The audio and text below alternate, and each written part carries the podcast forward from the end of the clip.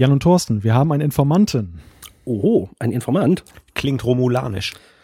ja, ich bin gespannt. Ja, dieser Informant, der kennt angeblich jemanden, der angeblich jemanden bei CBS kennt. Also so diese klassische Um die Ecke-Geschichte, bei der man dann auch getrost mal skeptisch sein darf. Und ähm, dieser Informant hat auf jeden Fall uns gesagt, dass sein Kontakt bei CBS äh, ihm über drei Ecken wiederum bestätigt hat, dass sich die TNG Blu-rays schlecht verkauft haben. Und das wiederum sei auch der Grund, warum wir nichts mehr ja, hören über Deep Space Nine und Voyager. Und äh, ja, Thorsten, dazu kann man ja eigentlich nur sagen, haben wir doch gleich gesagt, oder? ja, und diesmal sage ich, leider haben wir recht behalten. Ähm, wir haben ja schon in vielen Sendungen darüber gesprochen und unsere Vermutung war ja, naja, wenn 2015 mit Voyager und DS9 nichts wird, sieht's sehr, sehr schlecht aus. Von daher, tja, schade, aber ja, können wir leider nichts machen. Jan, die neue Serie, über die wir ja nachher gleich in den Neuigkeiten noch sprechen werden, die weckt jetzt bei einigen die Hoffnung, dass die Blu-rays dadurch vielleicht auch wieder bessere Verkaufschancen haben, weil wenn Star Trek in aller Munde ist, dann will man vielleicht auch wissen, wie es mal losgegangen ist oder zwischendurch gelaufen ist. Würdest du dem zustimmen? Ist das eine Chance? Ja, aber nur eine sehr kleine. Ich glaube eigentlich nicht, dass eine neue Serie die Verkäufe von den alten Serien so sehr ankurbeln wird. Die Hoffnung hat man ja mit den Filmen auch schon verknüpft und das hat sich meines Wissens nicht bewahrheitet, dass dass wirklich signifikant viele Verkäufe von Next Generation auf Blu-ray oder auch von Enterprise jetzt noch dazugekommen sind oder von der Classic-Serie. Ich würde mich tierisch freuen, wenn es passiert, wenn äh, wir dadurch äh, Blu-rays von DS9 und Voyager noch sehen. Aber ich glaube, die Chance ist sehr klein. Oder was meint ihr? Ja, das Argument, finde ich, leuchtet ein, gerade mit den neuen Filmen, dass da äh, normalerweise hätte ja unter, die sind ja fast parallel gelaufen zu der Blu-ray-Veröffentlichung. Eigentlich hätte das ja wirklich die Ver Verkäufe so ein bisschen, ja, pushen müssen. Beträgenes Schweigen. Ja, ich habe mal, mal nichts zu sagen, weil ihr hundertprozentig recht habt. Uh. oh, das wird aber die einzige Stelle sein im heutigen Trackcast. da sind wir mal gespannt. Also eine HD-Fassung wird auf jeden Fall weiter produziert und die gibt es sogar im Streaming. Die Rede ist vom Trackcast. Startfrei für Nummer 45.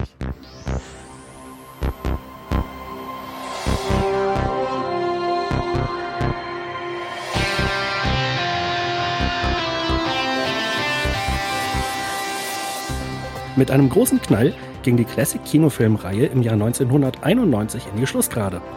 Durch die Explosion des klingonischen Mondes Praxis sahen sich die Klingonen gezwungen, mit der Föderation Friedensverhandlungen aufzunehmen. Und das war ein ganz hartes Brot für Captain James T. Kirk. Er hat den Tod seines Sohnes durch die Klingonen noch nicht verarbeitet. Und ausgerechnet er soll die Klingonen zu den Friedensverhandlungen eskortieren? Das kann ja gar nicht gut gehen. Star Trek 6, das unentdeckte Land, gehört zu den beliebtesten Star Trek-Kinofilmen, aber ist er wirklich makellos? Dies wollen wir heute klären und dazu begrüße ich wie gewohnt meine beiden Mitstreiter. Sie sind für den Trackcast das, was die Gravitationsschuhe für Star Trek 6 sind. Sehr schön. Im, ja. Schrank, Im Schrank wiedergefunden. Wenn der Schuh passt, zieht man ihn an. Herzlich willkommen, Jan-Patrick Schlame. Hallo allerseits. Und Thorsten Kroke. Einen wunderschönen guten Abend und ich begrüße natürlich auch mal wieder an dieser Stelle Malte Kirchner, denn der ist für den Trackcast das, was romulanisches Ale bei einem Geschäftsessen ist. auch sehr gut. Sehr schön.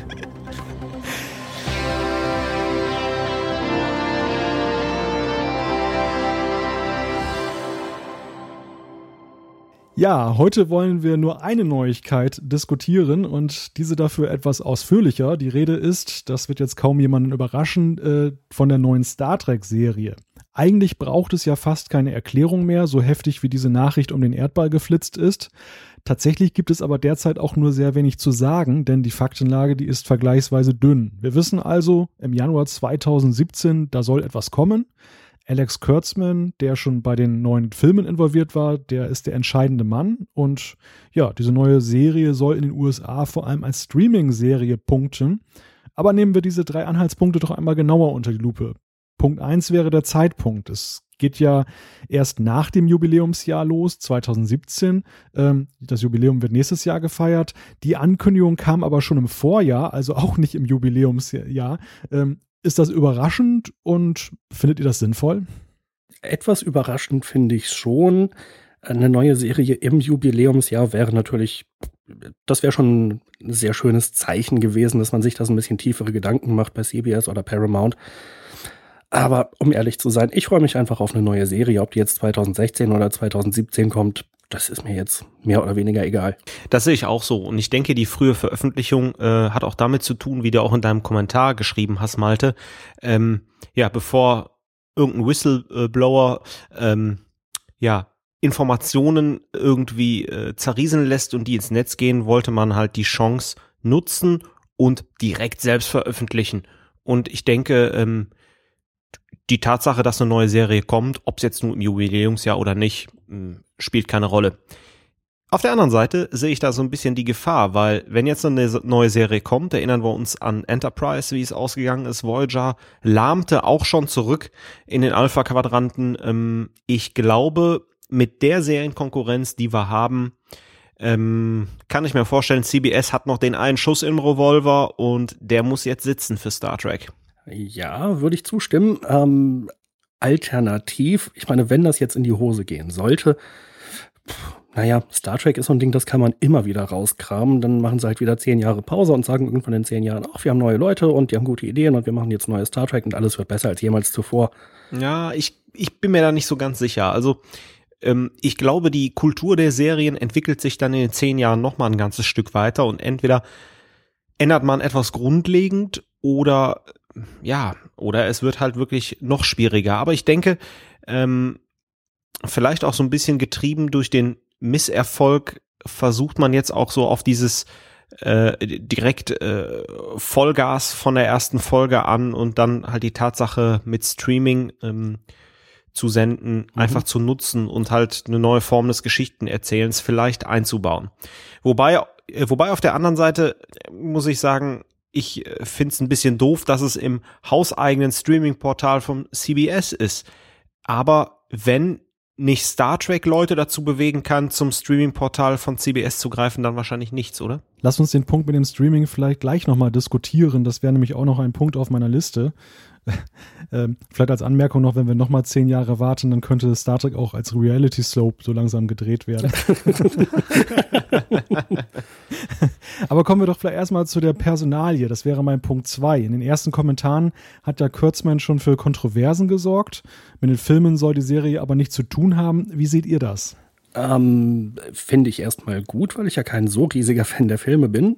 Und ich glaube auch, eine Serie sollte was Eigenes machen. Denn ansonsten, wenn sie im selben Universum wie die Filme spielt, dann wäre natürlich immer die Frage, warum spielt denn jetzt Chris Pine nicht mit? Wann spielt Zachary Quinto endlich mal mit? Und so weiter und so fort.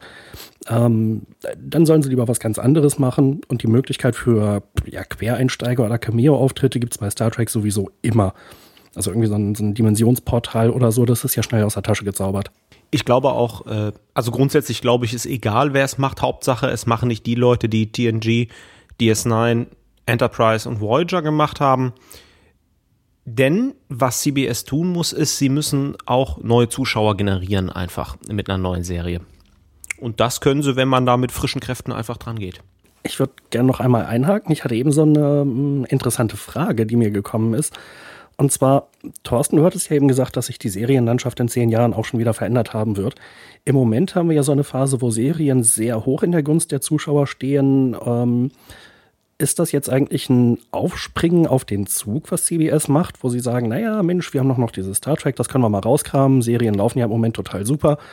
Da wollen wir auch mal so ein bisschen die Cash-Cow melken. Oder ist das jetzt einfach genau der richtige Zeitpunkt, den sie, äh, den sie abgewartet haben? Ersteres, ich denke, man springt jetzt einfach auf den Zug auf. Die Frage, die man sich halt einfach nur beantworten muss, ist, warum sind Serien im Moment so hoch im Kurs? Weil wir eine recht hohe Qualität an Serien auch haben und weil wir mit den salonfähig gewordenen Streaming-Portalen die Möglichkeit haben, auch viele Serien so zu gucken, ähm, wie ich es gern mag. Das war zwar bei DVDs und Blu-rays auch schon der Fall, Aber mittlerweile hat man da so eine enorme Flexibilität durchgewonnen und wie gesagt, die Qualität der Serien ist sehr gut. Ich habe letztens, das hat nichts mit Star Trek zu tun, einfach mal in den Tatortreiniger reingeguckt und äh, war total begeistert davon. Meine Freundin auch. Irgendwie total schräge Serie, aber Hä? auch hier haben wir eine recht hohe Qualität. Kennst du Tatortreiniger nicht? Hä? Nee, was sagt er immer? Was? Ach so, okay. Das war ein Zitat. Ja, so, so richtig passende Zitate fallen mir gerade nicht ein. Aber das war doch ein schönes.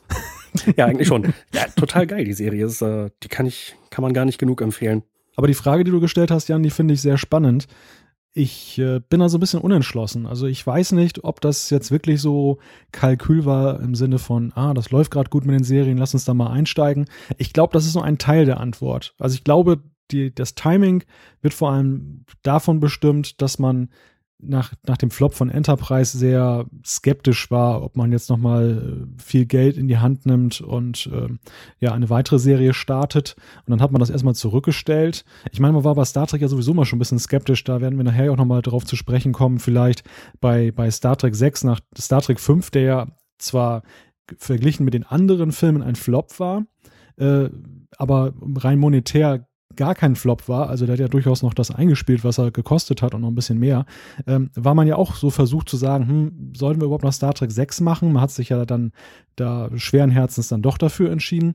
Und ich glaube, bei der Serie ist das so ein bisschen ähnlich. Und ähm, naja, man hat jetzt erstmal geguckt, wie läuft das mit den Filmen. Zwei Filme sind überaus erfolgreich gelaufen.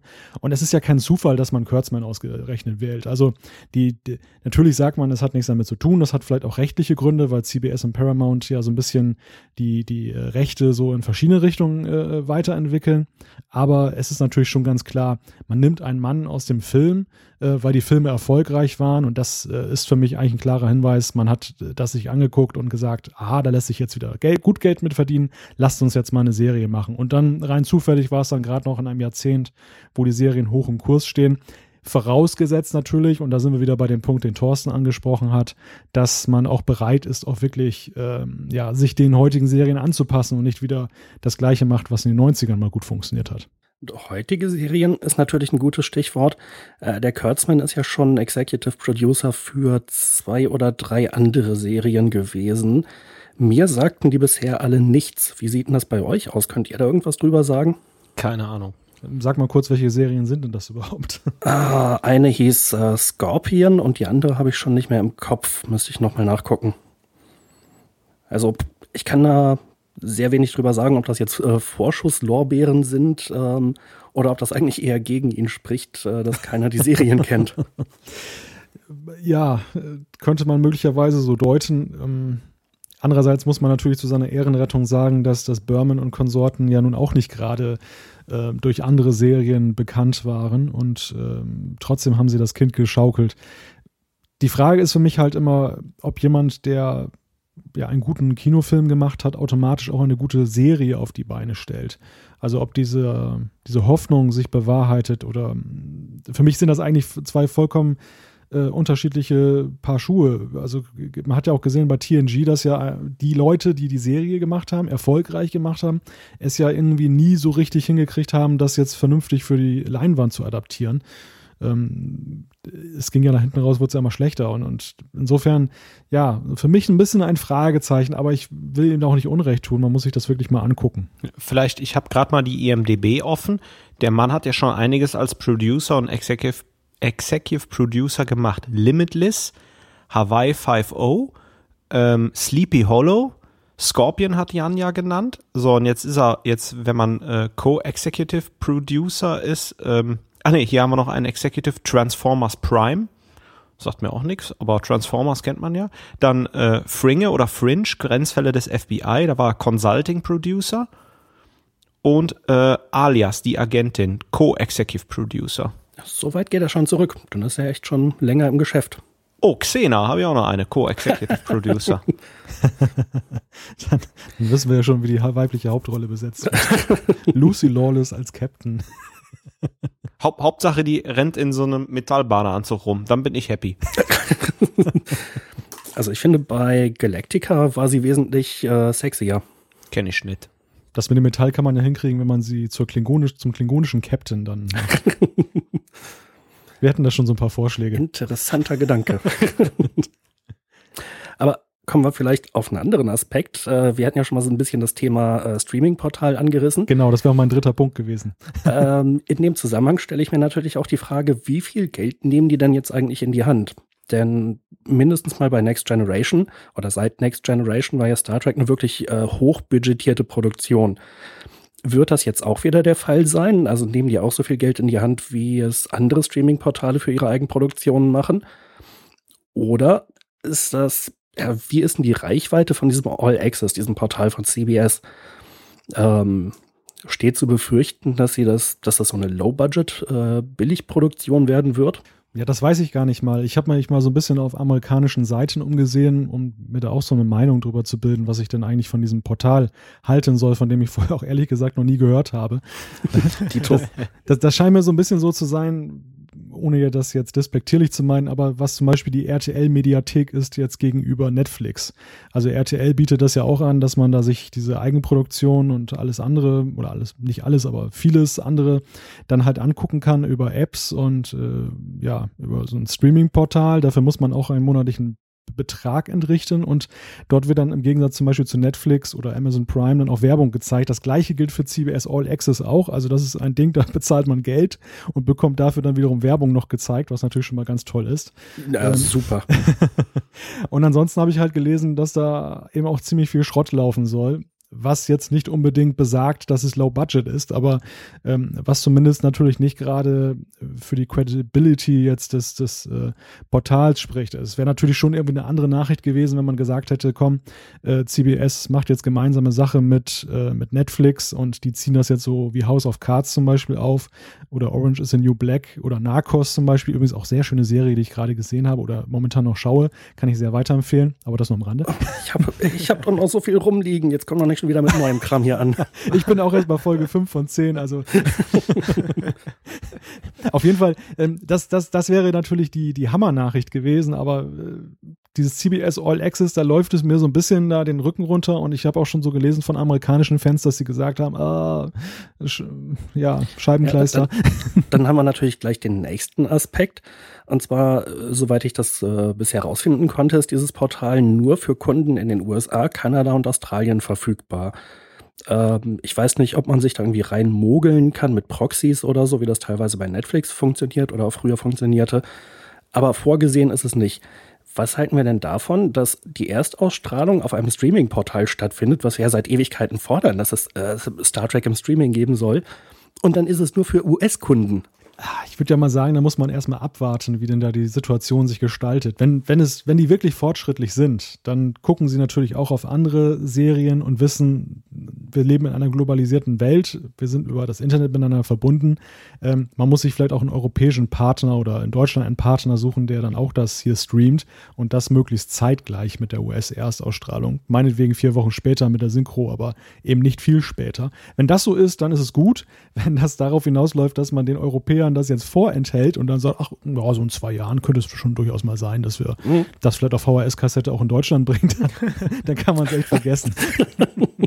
ja, das denke ich auch. Und ich finde eigentlich, äh, man, man benutzt Star Trek und den Namen, mm, glaube ich, schon mit einer High-Budget-Produktion, um endlich mal ein bisschen Geschwindigkeit in das CBS-Streaming-Portal zu bekommen. Das ist eine strategische Entscheidung, aber ganz ehrlich, ich hätte es lieber gefunden, hätte man sich mit Amazon Prime oder mit, beziehungsweise Amazon Instant Video oder mit Netflix einen richtig starken Partner gesucht und hat gesagt, pass mal auf, ähm, eure eigenproduzierten Serien laufen da sehr gut und ähm, ja, bitte übernehmt das, weil das passiert jetzt auch gerade bei Disney. Die Gerüchte munkeln ja, dass Netflix eine Star Wars Serie äh, mit Disney macht. Ist nur ein Gerücht, wie gesagt. Aber warum hat man das bei Star Trek nicht geschafft? Wäre eine andere strategische Entscheidung gewesen. Man kann dann sein eigenes Portal nicht promoten, aber ich denke, die Reichweite wäre auch für den europäischen Markt da gewesen. Wenn das jetzt natürlich in so einem USA-exklusiven Portal ist, habe ich immer noch die Hoffnung, dass halt Sky oder Sky Atlantic dann die Serie dann für sich vereinnahmt, was jetzt auch schlecht wäre, weil äh, man muss sich dann da in Deutschland halt einfach einkaufen. Ja, dann, dann hätten wir ja eben die Garantie, dass es wirklich ein oder zwei Jahre dauern wird, bis man es dann anderswo noch in Deutschland sehen kann.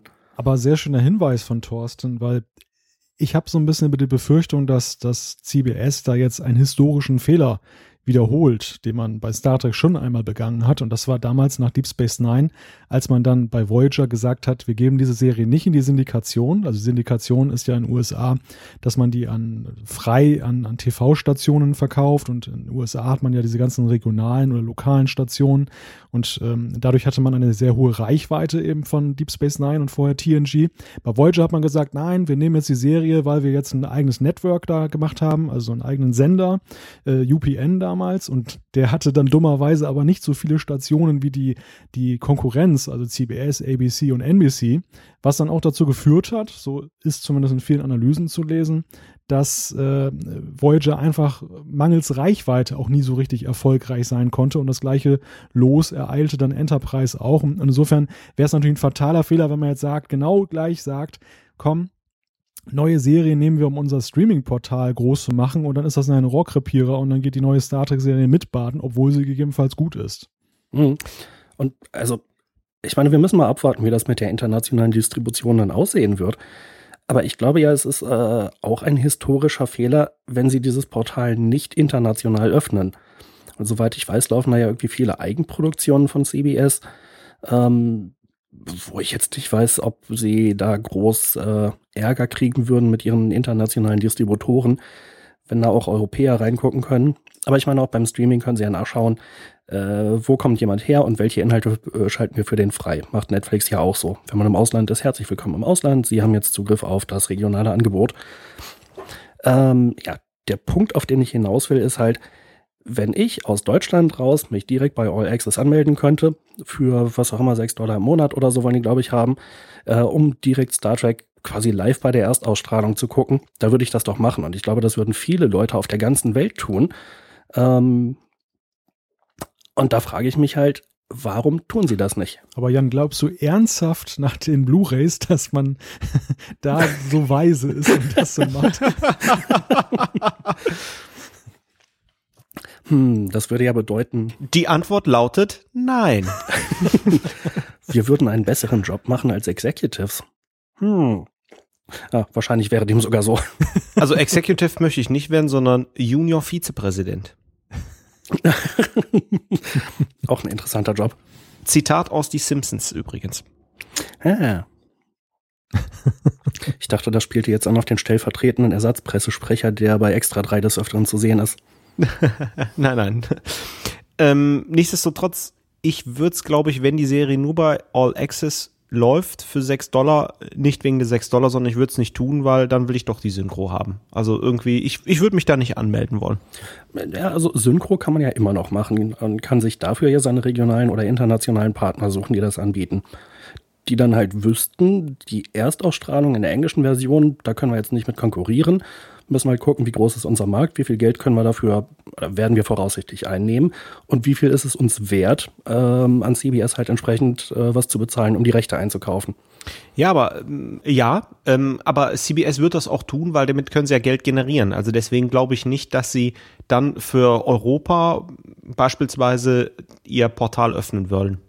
Und dann ist natürlich auch noch eine Frage, ob sich die Serie eigentlich mit dem Portal, was sie da haben, selbst schon refinanzieren muss oder ob sie sagen, nö, das, das kann ruhig defizitär sein, wir werden es ja weiterverkaufen und dann machen wir schon Gewinn. Gute Frage. Ich hoffe, sie koppeln das nicht daran. Weil wenn man, wenn man überlegt, was House of Cards beispielsweise kostet, die sind ja schon in einem sehr hohen zweistelligen Millionenbereich.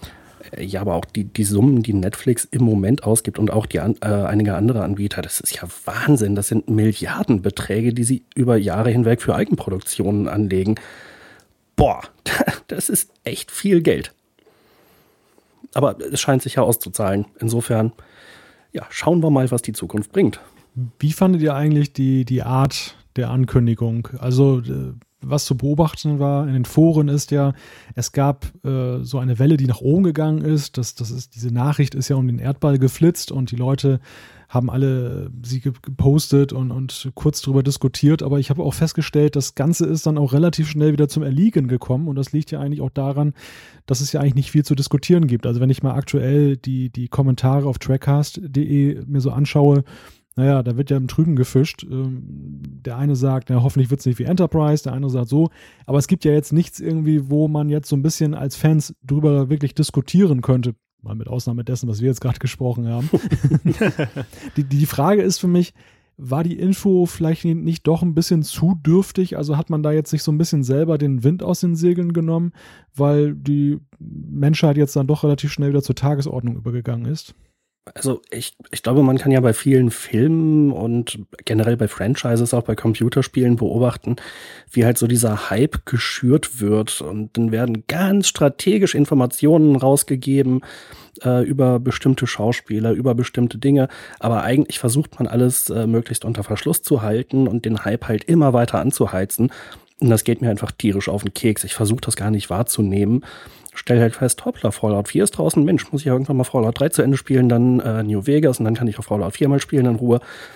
Aber dieses ganze vorher, Wahnsinn, eine Pressekonferenz, äh, nee, kann ich nicht nachvollziehen, interessiert mich nicht und deshalb hat mich das nicht gestört, dass diese Pressemitteilung zu dem Film relativ dünn war. Ähm, aber ich bin mal gespannt, ob sie halt versuchen, dann eben doch den Hype anzuheizen äh, oder ob das jetzt so weitergehen wird und man so ganz nüchtern ein paar Informationen präsentiert bekommt über die Schauspieler, vielleicht über das Setting, vielleicht ein paar erste Screenshots oder was auch immer. Ja, vielleicht springt man ja auf den Star Wars Zug auf, ne? Äh, inwiefern? Äh, bezogen auf das, das, äh, ja, das, das Anheizen. Genau. Wobei, da wäre es halt einfach clever gewesen, wenn sie einfach nur irgendwie Weltraum und äh, eine Star Trek-Fanfare und man sieht irgendwie das Symbol oder so. Und das hätte mir ja schon völlig gereicht, so ein ganz kurzer Videoclip in den sozialen Netzwerken, aber ist ja noch weniger rausgekommen. Neue Serie 2017. Die Idee wäre natürlich gut gewesen, ja.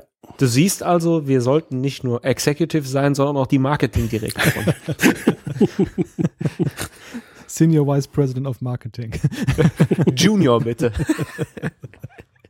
ja, worauf ich anspielte, war, dass ich so ein bisschen die Befürchtung habe, dass dadurch, dass man jetzt gar nichts weiß, natürlich äh, es auch passieren könnte, dass die Fans sich jetzt in eine Richtung reden, dass sie Erwartungen haben, ja, so und so muss es sein und das verselbstständigt sich dann und dann, äh, ja, Mitte nächsten Jahres kommt man dann mal mit mehr Details raus und dann sagen alle, oh, was?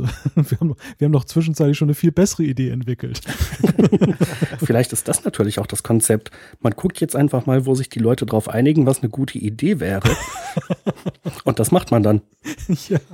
Ja gut, aber auf, de, auf der anderen Seite, ähm, es ist ja in, auch in den letzten Jahren, äh, sowohl auf der Serienseite als auch auf der Computerspielseite, sind ja immer wieder sehr gute Sachen entstanden. Und ich glaube, wenn man da einfach ein bisschen kreativer mit frischem Wind rangeht, ich glaube einfach, die Chance ist da. Das würde ich auf jeden Fall unterstreichen. Also sie haben ja, haben eigentlich alle Möglichkeiten der Welt, möglicherweise eingeschränkt durch das Budget, aber es wurden ja ganz viele Sachen diskutiert, was man bei Star Trek machen könnte.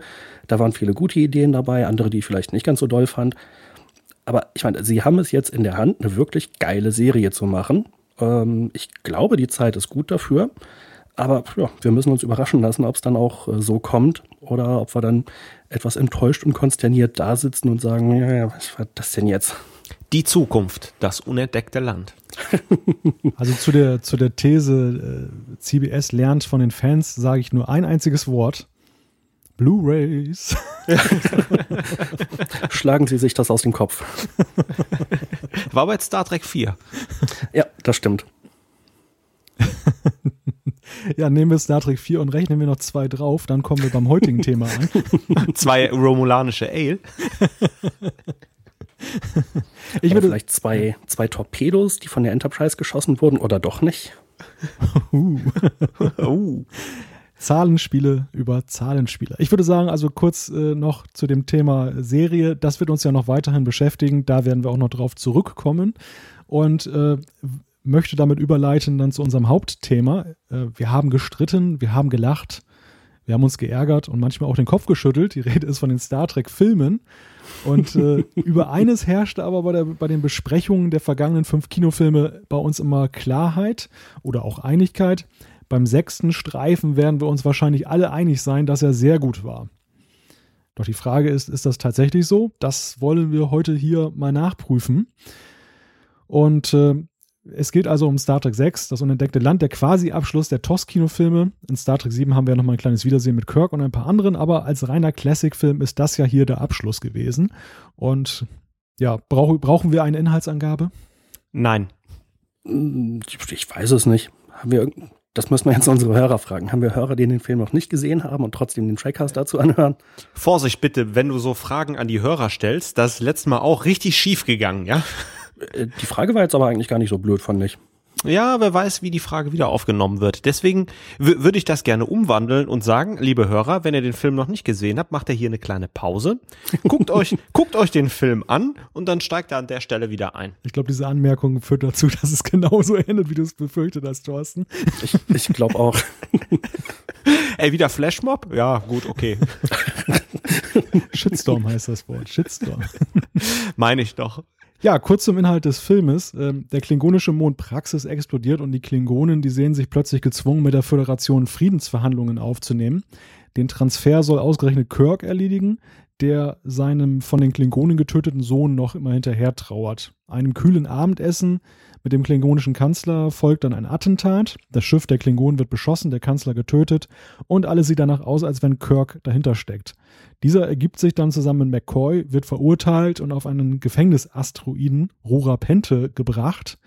Und am Ende kann die ganze Situation dann aber doch aufgelöst werden. Eine große Konspiration zwischen Föderation, Klingonen und Romulanern wollte die Friedensverhandlungen sabotieren und der Enterprise gelingt es, das Ganze aufzuklären. Ein Happy End passend zur Abschiedsreise des Raumschiffes. Soweit kurz der Inhalt. Ich will mal einen provokativen Auftakt wagen. Und zwar, ich behaupte jetzt einfach mal, Star Trek 6 ist ein Film mit einer A-Handlung im Aussehen eines B-Movies. Oh, Feuerfrei. Was? Blasphemie. Oh, nee, Kehrt und federt ihn. Aber wie, wie kommst du jetzt auf einen B-Movie? Äh, Pass auf, Jan, Jan, du bereitest, du bereitest vor, ich logge aus. Na gut, da musst du jetzt erstmal erklären, wie du auf, die, auf den B-Movie kommst, Malte. Ähm, zweierlei. Das, das, das eine ist, ähm, finde ich, so die vielen Kleinigkeiten so bei den Details, die, die einfach nicht stimmen, die man so ein bisschen vernachlässigt hat. Zum Beispiel gibt es eine Kombüse, wo man schon den Replikator benutzt, Mannschaftsquartiere mit Doppelstockbetten, weil es sich halt gut für die äh, Szene eignete. Die Gänge sind plötzlich enger geworden, also die Kontinuität so zwischen den Filmen wird auch nicht so richtig gewahrt. Man hat dann die TNG-Kulissen genommen, weil es dann günstiger war und das Budget war nicht so hoch. Also ich finde insgesamt, man merkt einfach so den TOS-Filmen an und hier bei Star Trek 6 sehen wir es irgendwie sehr deutlich noch einmal, dass ähm, Paramount äh, ja wahrscheinlich um dann leichter die Gewinnzone zu erreichen immer gesagt hat, komm, wir, gib, dann, gib denen mal nicht so viel Geld. Ähm, gab da ja auch so ein bisschen Kabelei wegen der Drehtage, es sollten ja äh, 55 werden, Paramount genehmigte 53, es wurden dann doch 55.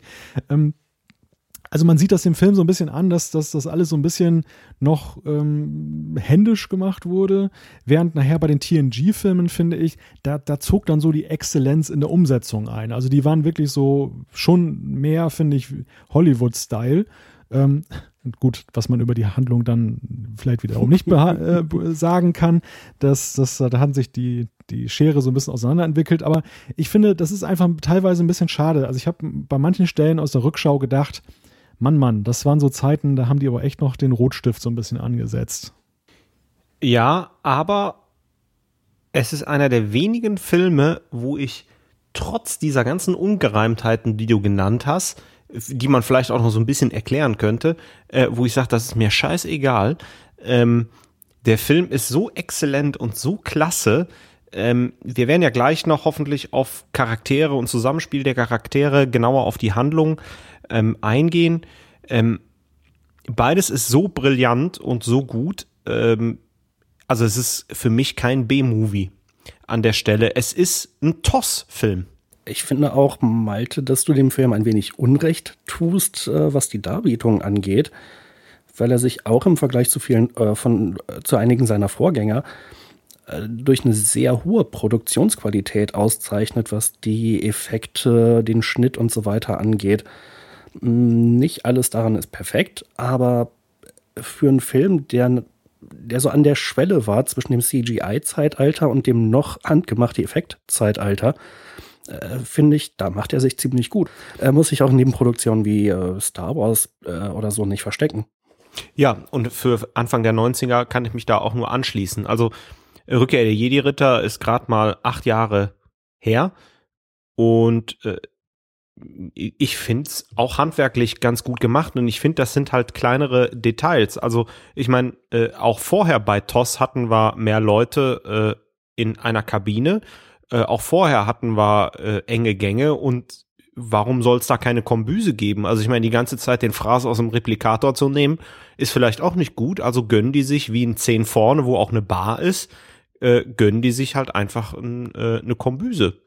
Allerdings, wo ich natürlich Malte dann wieder recht geben muss, äh, ist dieser kleine Bruch mit einigen von den Vorgängerfilmen, ähm, was sich beispielsweise auch an der äh, Geräuschkulisse auf der Enterprise äh, äh, auszeichnet, ähm, wo immer wieder irgendwie, ich weiß nicht, bestimmte ja, Dinge zu hören sind, wie man sie jetzt irgendwie von einem, äh, von einem Schiff erwarten würde, von einem Kriegsschiff, äh, vielleicht so in den, na, keine Ahnung, noch in den 1700ern oder so, ähm, was wir eigentlich in den anderen Filmen nie hatten. Naja, besser als der Fehler mit 65 Decks wie in Star Trek 5. Ja, klar aber also ich glaube, dass man sehr bewusst in Kauf genommen hat, so einen kleinen Bruch in die Kontinuität zu bringen, um dafür aber das ja, das Seefahrerabenteuer äh, in den Vordergrund zu stellen. Der Regisseur Nicholas Meyer betont ja auch mehrfach, dass er so ein Horatio Hornblower äh, äh, Szenario im Hinterkopf hatte.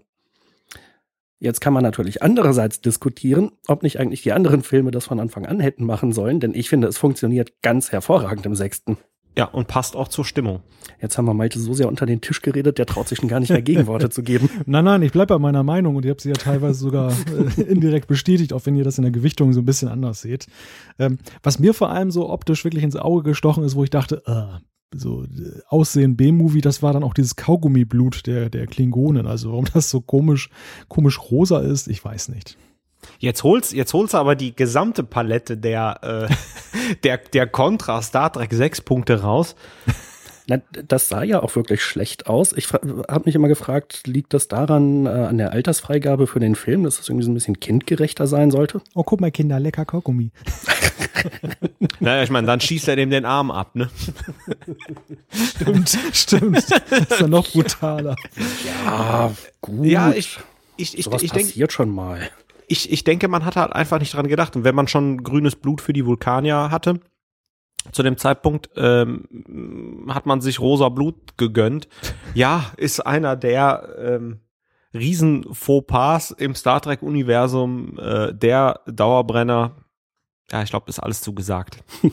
man hat nicht dran gedacht, als wenn man jetzt gerade nur rosa im Tuschkasten hatte. ja, aber guck mal, auf der anderen Seite, äh, die, die für die äh, für die kontinuierlichen äh, Informationen da sind, wie beispielsweise die Okudas, ähm, die hat es ja zu dem Zeitpunkt nicht gegeben und TNG lief zwar schon ein bisschen, hatte sich aber auch noch nicht so gesetzt, dass man halt auch auf solche Sachen immensen Wert legt. Also wie weit waren wir in der dritten Staffel TNG oder circa? Mhm. Ja, so bei der Produktion, ja.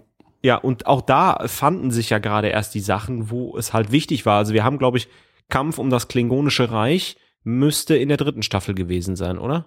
Bringe ich da was durcheinander? Es müsste so un ungefähr parallel zum Film gekommen sein. Ja, und ähm, ja, also wenn man es auch ganz genau nimmt, die Klingonenmasken sind auch nicht so ausgeprägt. Ähm, ja.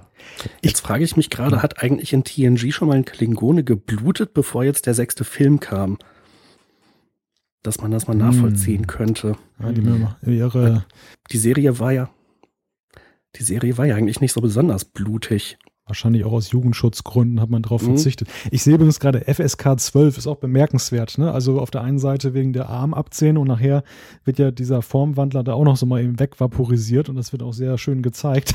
Mhm. ja, die schreit ja sogar noch, ne? Be bemerkenswert geringe Altersfreigabe. Aber gut, ähm, die der Aspekt, man hat sich äh, nicht von TNG inspirieren lassen, da muss man vielleicht zur Ehrenrettung von TOS oder ja, was heißt Ehrenrettung, aber zur Erklärung vielleicht sagen, dass die sich ja auch jetzt nicht so ganz grün waren, um nochmal eine Farbe reinzubringen. also es war, war ja zu der Zeit so, das habe ich in der hervorragenden Rezension von Matthias Weber im DSI nachgelesen, ähm, dass außer Leonard Nimoy waren die anderen also von TOS so ein bisschen auf Krawall gebürstet nach dem Motto, ach, die neue Serie finden wir nicht so toll, das wird auch bestimmt kein großer Erfolg. Und ähm, Nimoy war da wohl so einer der ersten, die überhaupt dann gesagt haben, na komm, wir müssen die jetzt akzeptieren und ich adle die jetzt auch durch meinen Auftritt in TNG. Und ähm, vor dem Hintergrund wenn diese Stimmung auch so im Produktionsteam vorherrschte, dann ist natürlich erklärlich, warum denen das dann gelinde gesagt scheißegal war, ob die Klingonen schon mal in TNG geblutet haben und welche Farbe das hatte. Die haben einfach so ihr Ding da durchgesetzt. Und ja, also war nicht mhm. unbedingt darauf fixiert. Ja, han, han, handlungsseitig haben wir ja auch noch, sorry, wenn ich nicht unterbreche, heute schon zum dritten Mal, tut mir leid. Ähm, wir machen es oft genug andersrum. handlungsseitig muss man ja auch sagen, äh, warum wird ja äh, AZ Bohr direkt die Nachfolgerin von Gorkon? Wir wissen ja um nach Kampf um das Klingonische Reich und so weiter und so weiter, dass das halt mit dem Nachfolger für den Kanzler gar nicht so einfach geregelt ist wie durch so eine Erbfolge. Und auch das ist ja so ein Faktum, wo ja Thors sagt, ne, ist jetzt per Erbfolge und gut ist. Es liegen natürlich auch 80 Jahre dazwischen, da kann sich auch noch was geändert haben in der klingonischen Tradition. Ja, touché. Wobei ich eigentlich nicht den Eindruck hatte, dass das bei TNG so ganz besonders neue äh, Riten waren, die die Klingonen da vollführen. äh, was wollte ich gerade noch sagen? Achso, genau, es gibt, soweit ich das mitbekommen habe, sehr wenig Überschneidungen beim Personal äh, quasi hinter den Kulissen zwischen äh, TNG und diesem Kinofilm. Das waren eigentlich komplett unterschiedliche Leute. Insofern weiß ich gar nicht mal, ob das irgendwie so eine böse Absicht war, von wegen die Serie interessiert uns nicht. Oder ob es nicht einfach so war, man hatte da relativ wenig mit zu tun. Nicholas Meyer hatte eben Erfahrung mit zwei von den Filmen, wo er schon beteiligt war. Ähm, aber auch er, ist, hm, ich wüsste nicht, dass er ein großer TNG-Fan wäre oder zu der Zeit war. Das würde ich dem Film aber auch in der Hinsicht nicht unbedingt vorwerfen. Äh, ich frage mich nur, Dan Curry war beispielsweise, glaube ich, schon bei der Produktion beteiligt. Ähm, ob der da nicht äh, vielleicht etwas mehr drauf hätte achten können, ähm, ja, beispielsweise auf das klingonische Blut. Aber dann ist auch wieder die Frage, wie die äh, Prioritäten verteilt sind unter dem Team, wer sich um was zu kümmern hat und ob er das nicht vielleicht auch erst im fertigen Schnitt gesehen hat. Ich hätte ansonsten noch die, den Preis für die dämlichste Dialogzeile zu vergeben. Ähm, die geht an den Satz. Heute bist du aber kontra, ne? Ladies and Gentlemen, der Chef. ja. Wenn, wenn, wenn, wenn, wenn, wenn sie wohl gesagt haben, der Chief, oder? Keine Ahnung. Ähm, ähm, ähm, ich glaube, in der englischen Fassung war es etwas schwer zu verstehen, aber ich glaube, es war eine Abkürzung für Commander in Chief. Das, äh, Ladies and Gentlemen, the CNC. Ja, das ist dann vielleicht dann doch besser gewesen. ja. Ja, aber ja, also ich meine, sei es drum, ähm, ohne jetzt in Details abdriften zu wollen, jetzt hau ich mal eine These raus. Wir haben mit Star Trek 6 den besten Star Trek-Film aller Filme vorliegen. Das unterschreibe ich sofort. Contra. Also ja, ich bin auch großer Fan von Star Trek 7, Treffen der Generation. Auch der Achter hat noch seine Momente, aber nach dem Gucken muss ich jetzt sagen, die können da nicht gegen anstinken, weil wir hier ein perfektes Zusammenspiel der Crew haben, super Dialoge, die Charaktere funktionieren super und die Story ist, wenn man sich nur Stories anguckt, ja, Generations hat schon eine coole Story, aber das unentdeckte Land maßgeblich für die Klingonen einfach maßgeblich für Kitomer, wo TNG die ganze Zeit drauf aufbaut ähm, und geschickt gemacht. Super cool. Also ich will nicht behaupten, dass das Generations perfekt ist. Ähm, ich glaube, man hat sich da auch mit der Handlung, also es gibt eigentlich gar keinen perfekten Star Trek-Film. Das ist eigentlich das große Dilemma. Außer Star Trek 6. Außer Star Trek 6, genau. Ja, den auch nicht. Auf jeden Fall. Ähm, bei Star Trek 7 hat man sich dann so ein bisschen verzettelt mit seiner eigenen Handlung und hat, glaube ich, auch ein bisschen viel weggelassen dann, äh, was zur nötigen Erklärung und äh, ja, dass es wasserdicht ist, äh, beigetragen hätte. Bei Star Trek 6 finde ich allerdings ist es noch relativ simpel, das Ganze. Also noch so, natürlich, das funktioniert gut, ähm, das muss man auch wiederum sagen. Das, das ist einfach ein, eine gute Leinwandhandlung, die auch Leute mit einschließt, die eben mit äh, Star Trek vielleicht nicht so viel am Hut hatten. Und ich glaube, da, da war Classic einfach sowieso ein bisschen ja, besser gestellt als, als TNG später. TNG war einfach zu sehr unter in der Geißel so der, der Serie, der, der Erwartungen, die dann die Serienfans hatten. Und ähm, auf der anderen Seite musste man eben dann auch den gelegentlichen Kinogänger ansprechen. Das war bei Classic relativ einfach, weil da waren mehrere Jahrzehnte zwischen Serie und, und Filmen. Also da konnte man sehr viel unbedarfter herangehen. Ja, schön, schön gesagt, die Geißel der Serie. Das war natürlich, man hat natürlich die, die Latte da sehr hochgelegt, ne? Ja, ich meine, ist ja auch kein Wunder bei einer Erfolgsserie. Ja. Ähm, aber also ich, ich kann jetzt natürlich nur meine Meinung wiedergeben, wenn ich jetzt so sage, wie funktioniert die Crew? Ähm, bei, wir haben jetzt natürlich noch nicht die, die Besprechung von Generations, aber ich finde das Zusammenspiel der Crew und die Konzentration auf Kirk, Spock und Pille, ähm, die wir ja im Gegensatz zu TNG haben, ähm, funktioniert da ein Tick besser als in Generations. Auch wenn wir sehr liebgewonnene und gut ausgearbeitete Charaktere bei äh, TNG haben. Das Zusammenspiel ist, wie gesagt, meiner Meinung nach perfekt. Zulu ist befördert, hat auch eine andere Rolle, die auch sehr wichtig ist, die ihm auch gerecht wird. Und die Handlung ist einfach, äh, wie ich finde, weil sie so simpel ist und so maßgeblich für TNG DS9 ist, ist einfach perfekt. Und dann noch eine Intrige da drin super ausgearbeitet, das Thema Kalter Krieg auf jeden Fall irgendwie aufgenommen, philosophisch mit Star Trek verhandelt. Kirk macht im Film eine super Wandlung durch, Spock macht eine Wandlung durch. Ähm, ja, was will man mehr? Also ist, ist unglaublich gut gemacht und deshalb schlägt in, in diesen Punkten für meine Meinung nach Star Trek 6, Star Trek 7. Ja, also lasst uns vielleicht versuchen, nicht die ganze Zeit die beiden Filme miteinander zu vergleichen. Star Trek 7 wollen wir ja irgendwann auch noch sezieren, da genau. kann ich dann wieder geben, Gegenworte geben. ja, wir sollten vielleicht auch unsere Argumente jetzt nicht äh, so im Eilverfahren verschleudern, sondern Thorsten hat schon viele spannende Aspekte mhm. angesprochen. Bei einigen würde ich zustimmen, bei einigen haben sich mir die Nackenhaare aber sowas von hochgestellt. Äh, Thema Zulu. Aber gehen wir vielleicht da mal das einzeln durch. Ich würde sagen, vielleicht der, der Übersicht halber, dass wir das so ein bisschen in, in ja, Unterrubriken gliedern. Ich würde sagen, Handlung, Charaktere, Umsetzung. So erstmal so als Leitfaden. Und äh, ja, wenn ihr nichts dagegen habt, würde ich ganz gerne mit der Handlung einfach mal anfangen. Gerne. Mhm. Ähm, wir haben ja diesen Auftakt mit einem großen Knall. Und da um jetzt auch mal was Positives zu sagen, damit die Dartpfeile der Hörer dann mal wieder runtergenommen werden. ich finde, das ist ein ziemlich guter, ziemlich direkter Start in einen Film, anders als bei den vorigen TOS-Filmen, wo es manchmal so ein bisschen erst dahin plätscherte. Also man wird hier so richtig reingezogen, finde ich. Absolut, äh, perfekt gemacht und äh, auch noch Zulu mit der Excelsior schön eingebaut, aber äh, man denkt sich so, boom, was ist los? Und dann äh, wird man auch sehr, sehr schnell abgeholt bei dieser äh, Achtung, Ladies and Gentlemen, der Chef kommt Szene. Da ist man, ja, nach, weiß ich nicht, nach, nach fünf Minuten ist man voll drin in der Haupthandlung. Mhm. Genau, und auch irgendwie äh, Kirks Protest von wegen, was, äh, wir sollen das machen, kommt überhaupt nicht in Frage. So, ja, wenn es dann keine weiteren Fragen gibt, dann wissen sie alle, was sie zu tun haben. Ja. Und ja, okay, ähm, ist jetzt halt so, mach. Ja, vor allen Dingen der, der Konflikt, der dann auch noch angedeutet wird, der sich ja im Film auch noch auflöst, wo Spock halt sagt, ja, ich habe persönlich für sie gebürgt. Und er nur so, hä, was? Sie haben für wir, mich gebürgt? Wie, wie wir haben sie uns dazu? freiwillig gemeldet. Ja. ja. Ja, der Kirk ist ganz schön am Dampfen am Anfang. Ja, hat er ja eigentlich auch recht. Ähm, ja, und dann geht's ja im Prinzip auch schon wieder direkt weiter. Dann treffen sie sich da mit äh, Kronos 1, äh, das Abendessen. Und dann kommt auch eigentlich schon nach mh, hm, 25 Minuten oder so, glaube ich, äh, das Attentat. Hm, ich, ich würde gerne noch mal kurz zurückgehen. Vielleicht noch ein Aspekt. Malte hat das ja auch gerade angesprochen.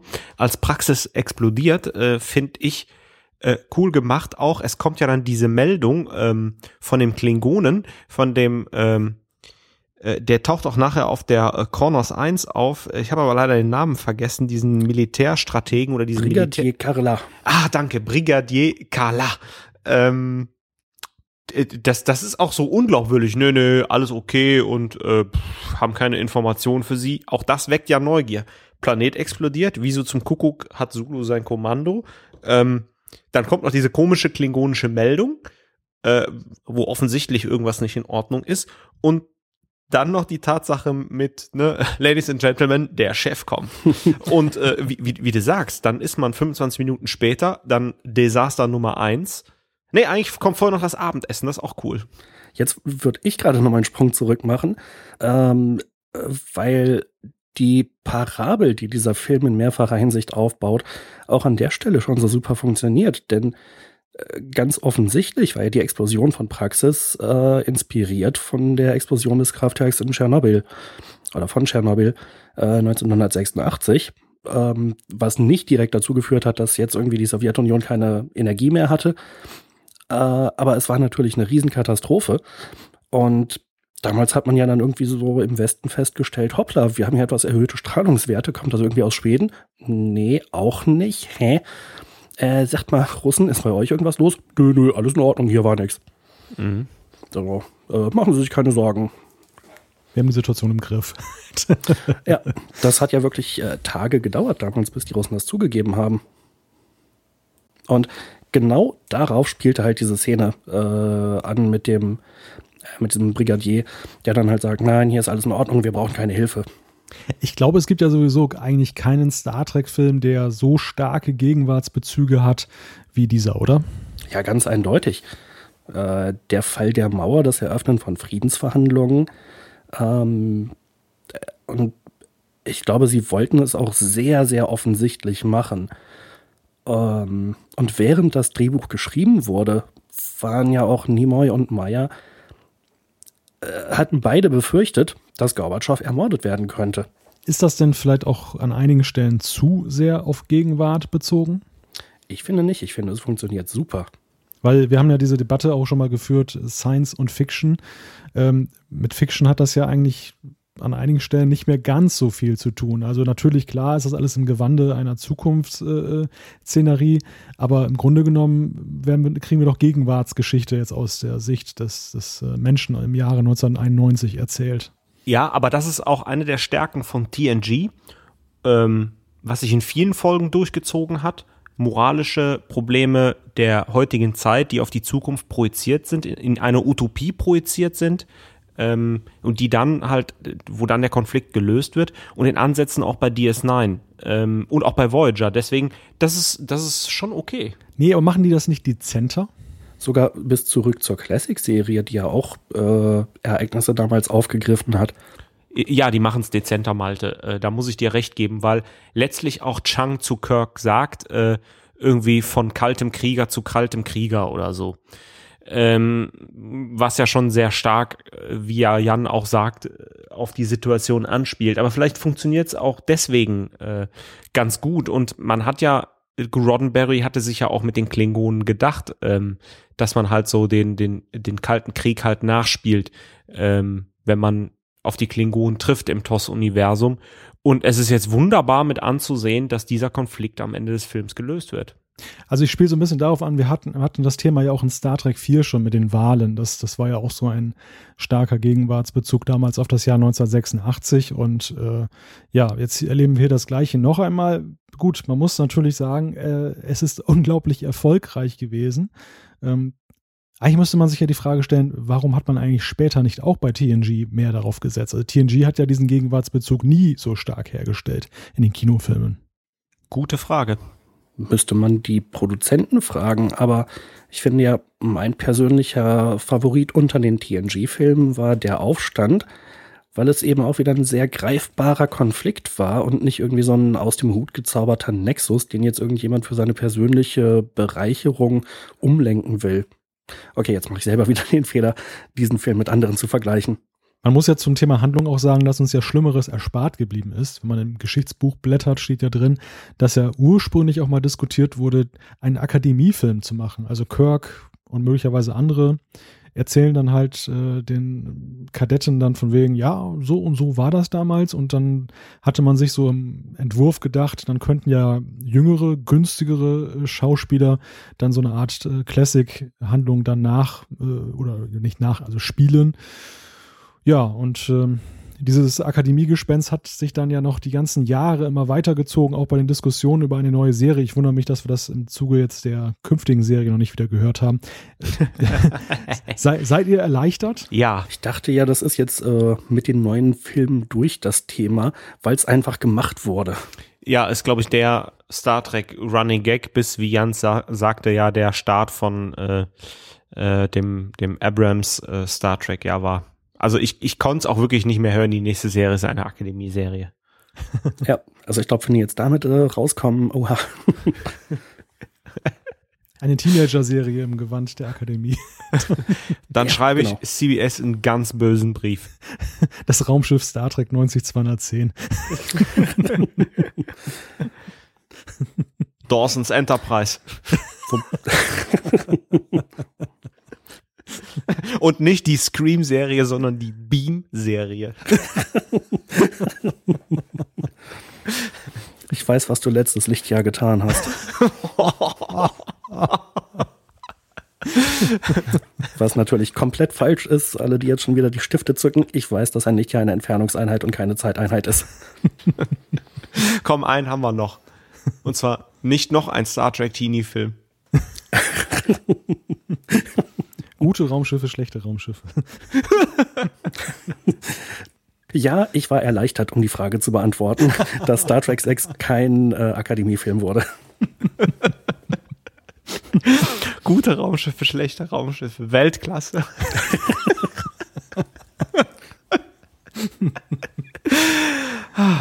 GR, SR.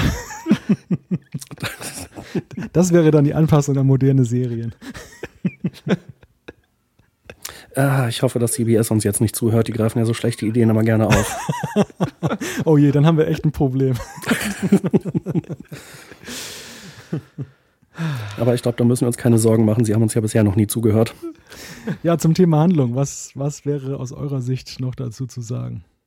Mm, also ich finde, es gibt im Kleinen immer mal wieder Unstimmigkeiten, wo man sich fragen kann, was soll denn das jetzt? Ähm, aber insgesamt ist der Verlauf der Handlung sehr stringent, sehr gut nachvollziehbar. Äh, die Geschichte ist ja eigentlich simpel, aber trotzdem so umfassend und tiefgreifend. Äh, das hat mir an dem Film immer sehr gut gefallen. Ich, ich glaube, äh, eine der Stärken ist auch, ähm, man hat halt sehr viele Facetten bedient. Man hat diese wunderbare Szene bei dem Abendessen, wo die Stimmung echt äh, auf dem Tiefpunkt ist. der Film äh, hat auch genügend Humor. Einer meiner Lieblingssprüche heute noch in der alltäglichen Welt ist, wenn ich tierische Kopfschmerzen habe, äh, vor allen Dingen nach einem Saufgelager, also sprich Kater, Chekhov, was wissen Sie über einen Strahlungsanstieg? Nur in der Größe meines Schädels. das ist auch Weltklasse, ja. Äh, dann, dann natürlich der Kriminalfilm, so ein bisschen Thriller-mäßig, wenn die versuchen zu ermitteln, wie das Ganze passieren konnte, dass der Computer sagt, die Torpedos wurden abgefeuert, aber ähm, alle Torpedos laut Scottys Recherche sind noch an Bord. Dann die, der Ausbruch von Kirk, die Gerichtsverhandlung, die total spannend ist also von daher, ähm, alles wird bedient. Und selbst einen guten Raumkampf sehen wir noch am Ende mit der formidablen Idee eines Bird of Praise, der getarnt feuern kann. Und auch das ist eine Regel, die hier gebrochen wird vom Star Trek-Universum oder gebrochen wird in Anführungszeichen mit diesem Prototyp. Aber absolut genial und cooler Raumkampf haben wir auch noch. Und die Szene fand man ja auch so schön, dass man sie gleich noch am nächsten Kinofilm auch gezeigt hat. ja, genau. Also TNG hat sich hier noch mal einiges abgeguckt. also vorausgeschickt zum Thema Handlung muss man natürlich sagen, ähm, das ist die beste Handlung aller TOS-Filme. Das ist, denke ich, vollkommen unstrittig. Ähm, sie, sie ist temporeich, sie, sie ist durchdachter, sie, sie hat nicht solche enormen Brüche, wie das manchmal bei den vorherigen Filmen dann, oder zumindest bei den schlechten dann der Fall war. Äh, wenn ich auf hohem Niveau noch ein bisschen herumjaulen darf, dann wäre das eigentlich nur so im letzten Drittel. Da, da, da habe ich so gedacht, so zwei Sachen, ähm, hätte ich vielleicht etwas anders angepackt. Das eine ist diese Geschichte da auf dem äh, Gefängnisasteroiden Rura Pente da mit der Formwandlerin. Ja, da habe ich so gedacht, das war jetzt eigentlich so ein bisschen eingeschoben, damit äh, Kirk auch nochmal was zu knutschen hat und, und das so, ja, in dem Tempo hat man das jetzt irgendwie auf dem Raumschiff wohl nicht organisieren können und dann musste man halt diesen kleinen Abstecher da machen. Ähm, fand ich jetzt nicht so gewinnbringend für den restlichen Film ich hätte dagegen mehr zum Ende hin, also es ging mir dann alles vom Tempo her ein bisschen her zu schnell. Ich dachte, naja, also diese Verschwörung, die ist ja schon sehr spannend, vor allem, dass da noch ein Romulaner mit reinfunkt. Äh, da hätte ich dann doch ganz gerne noch vielleicht noch ein bisschen mehr über die Hintergründe erfahren das fand ich dann halt zum Ende hin, ja, da, da, da drückte von unten schon so der Abspann so ein bisschen und dann, dann musste das halt zu einem schnellen Abschluss gebracht werden, war mein Eindruck. Ja, ich glaube, vielleicht ist auch wirklich das Geld ausgegangen, ne? oder die waren sich halt im Drehbuch dann, konnten es auch nicht mehr ganz auflösen, gebe ich dir recht. Aber ähm, das ist ja auch das was ich an TOS total cool finde, dass auch so ein bisschen Trash-Faktor halt einfach da dran ist. Natürlich muss Kirk mit irgendeiner Ollen da rummachen und natürlich äh, werden die eingekerkert und müssen ausbrechen, während es, während der Witz schlecht funktioniert hat bei Star Trek 5, äh, als sie aus der Zelle ausbrechen wollten und mussten, ähm, war es da irgendwie schon wieder so trashig, dass es cool war. Ich meine, hey, man sieht dann vier Klingonen, die dann Karten spielen und die bemerken die nicht, wie die da an dem Felsen rummachen. Ähm, ja, und so konnte man auch noch einen Formwandler da einbauen und Kirk war ja auch so cool. Ja, gehört habe ich von euch, aber ist ja auch so, so mehr als vage. Ähm, auch hier hätte ich mir Pille gewünscht, der als Wissenschaftler vielleicht auch die ein oder andere Frage da ein bisschen mehr stellt, aber ja, komm, Haken dran, ist okay. Ja, der rettet aber, finde ich, noch so ein bisschen die Situation, weil er dann ja so total genervt ist, als Kirk da am Rumknutschen ist. Oh, Jim. auch, ja. auch das jetzt noch. Also, das war natürlich der perfekte Kommentar eigentlich zu der Szene, fand ich. mhm, durchaus. Ja, aber da sind allgemein auch so Dialoge wie äh, Mr. Scott, äh, wir haben doch ein Problem mit dem Warp-Antrieb. Und er so, alles okay mit dem verdammten Ding. Mr. Scott, wenn wir jetzt mit dem gesunden Warp-Antrieb wieder zurückfliegen, haben wir keine Chance. Äh, die Reparatur dauert lang. Also das ist ja auch witzig irgendwie. Ne? Ja, auf jeden Fall. Aber bleiben wir noch mal kurz einen Moment bei den Sachen, die nicht funktionieren. Äh, eine Frage ist ja zum Beispiel, was soll eigentlich dieser ganze bekloppte Ausbruch? Äh, und die Erklärung, äh, ein Unfall wäre oder, oder zwei Unfälle wären irgendwie unglaubwürdig gewesen. Also das war doch vollkommen klar, dass äh, Kirk und äh, McCoy da sterben sollten, dass das eine abgekartete Geschichte war und ein äh, Schautribunal. Da hat doch eigentlich niemand mit gerechnet, dass sie da irgendwie nochmal lebend rauskommen. Zumal das, sie waren ja sowieso äh, für den Rest ihres natürlichen Lebens verurteilt. Aber selbst wenn man jetzt einen Ausbruch äh, inszeniert oder eine Flucht, um sie auf der Flucht erschießen zu können, warum mussten sie erst bis außerhalb des Beamschildes gehen? Da hätte man sie doch irgendwie gleich nach 100 Metern abknallen können. Ja, und warum lassen sie sich auf diese Geschichte dann, diese, diese augenscheinliche Falle ein? Ich, weil das Risiko, ich meine, dass es eine Falle ist, das konnten sie sicherlich vorhersehen. Ähm, aber auf der anderen Seite hatten sie ja keine Gewähr, dass die Formwandlerin sie tatsächlich dann auch so weit rausbringt, dass sie dann eben safe sind. Das, das ja, aber sie, sie mussten ja auf jeden Fall aus dem Beamschild raus, um überhaupt wegkommen zu können. Also es war ja ihre beste Chance. Dass sie darauf eingegangen sind, finde ich logisch. Na gut, ja. vielleicht haben sie auch einfach darauf spekuliert, dass sie halt die Formwandlerin überzeugen können. Vielleicht wollte die auch von dem Planeten runter. Sie sagt zwar, als Dank gibt's Begnadigung, aber letzten Endes, naja, kann man den Klingonen trauen? Die Begnadigung gab es ja. äh, dann gab es aber am Abschluss dieser Fluchtszene natürlich wieder diesen wunderbaren Humor, der auch da wieder so geil funktioniert, finde ich. Ähm, wo Kirk irgendwie auf Leben und Tod irgendwie noch ein bisschen Zeit schinden muss und ey, wenn ihr uns sowieso erschießt, dann könnt ihr uns wenigstens sagen, äh, wer es war oh, natürlich, hinter der Verschwörung steckt. Und in dem Moment wird sie hochgebeamt. Ah, verdammt, Spock, hätte sie nicht noch drei Sekunden warten können. Er hat es mir gerade gesagt, wollte es mir gerade sagen. Soll ich sie wieder runterbeamen? Verdammt, nein, da unten ist es auch kalt. ja, der Humor, der Humor ist wirklich so ein bisschen, ja, der Kleber, der dann eben auch solche Szenen und Exkurse irgendwie dann zusammenhält und ich glaube auch einen so ein bisschen über manches hinwegsehen lässt. Ja, auf jeden Fall. Und in dem Film äh, funktioniert es einfach so geil. Wir hatten ja beim fünften Film schon die, den Humor diskutiert, äh, der für mich vieles am fünften Film gerettet hat. Aber beim sechsten, finde ich, rettet der Humor eigentlich nichts, sondern er macht es einfach, das, was da ist, noch besser. Also er mh, hilft nicht über Löcher in der Handlung hinweg zu sehen, sondern der Humor verbessert die Handlung und die Geschichte noch. Ja, gut, er hilft aber auch teilweise ein bisschen dann so Dämlichkeiten auszubügeln, wie zum Beispiel eben, dass Zulu da ein Raumschiff-Captain ist. Warum findest du das War, dämlich? Das freue ich mich jetzt auch. Äh, weil das, finde ich, total unlogisch ist, dass der Rest der Besatzung da immer noch an Ort und Stelle auf der Enterprise ist und ausgerechnet Zulu hat ja sein eigenes Raumschiff. Hm. Naja gut, Aber also äh, Uhura ähm, gibt ja schon irgendwelche Kurse oder Stunden. Sie sagt ja am Anfang des Films ja, sie hätte irgendwie eine Lehrstunde an der Akademie oder so. Also sie scheint sich ja wohl dazu entschieden zu haben, eher halt äh, Bürojobs beziehungsweise Dienst äh, an den Kadetten zu machen. Ja, und Zulu ist im Grunde genommen befördert worden, weil er vielleicht ein eigenes Kommando angestrebt hat. Also finde ich jetzt nicht so unlogisch. Also die Frage ist doch eher, warum sind die anderen noch auf der Enterprise und nicht, warum ist ausgerechnet Zulu Captain geworden? Sondern, also, er macht ja offensichtlich einen guten Job. Ja, und vielleicht war es auch einfach so, dass halt wirklich die ganz bewusst Kirk mit der Crew einfach losschicken wollten, ähm, um zu sagen, wir schicken hier die Creme de la Creme, das, was halt verfügbar ist, um den Schein zu wahren, ja.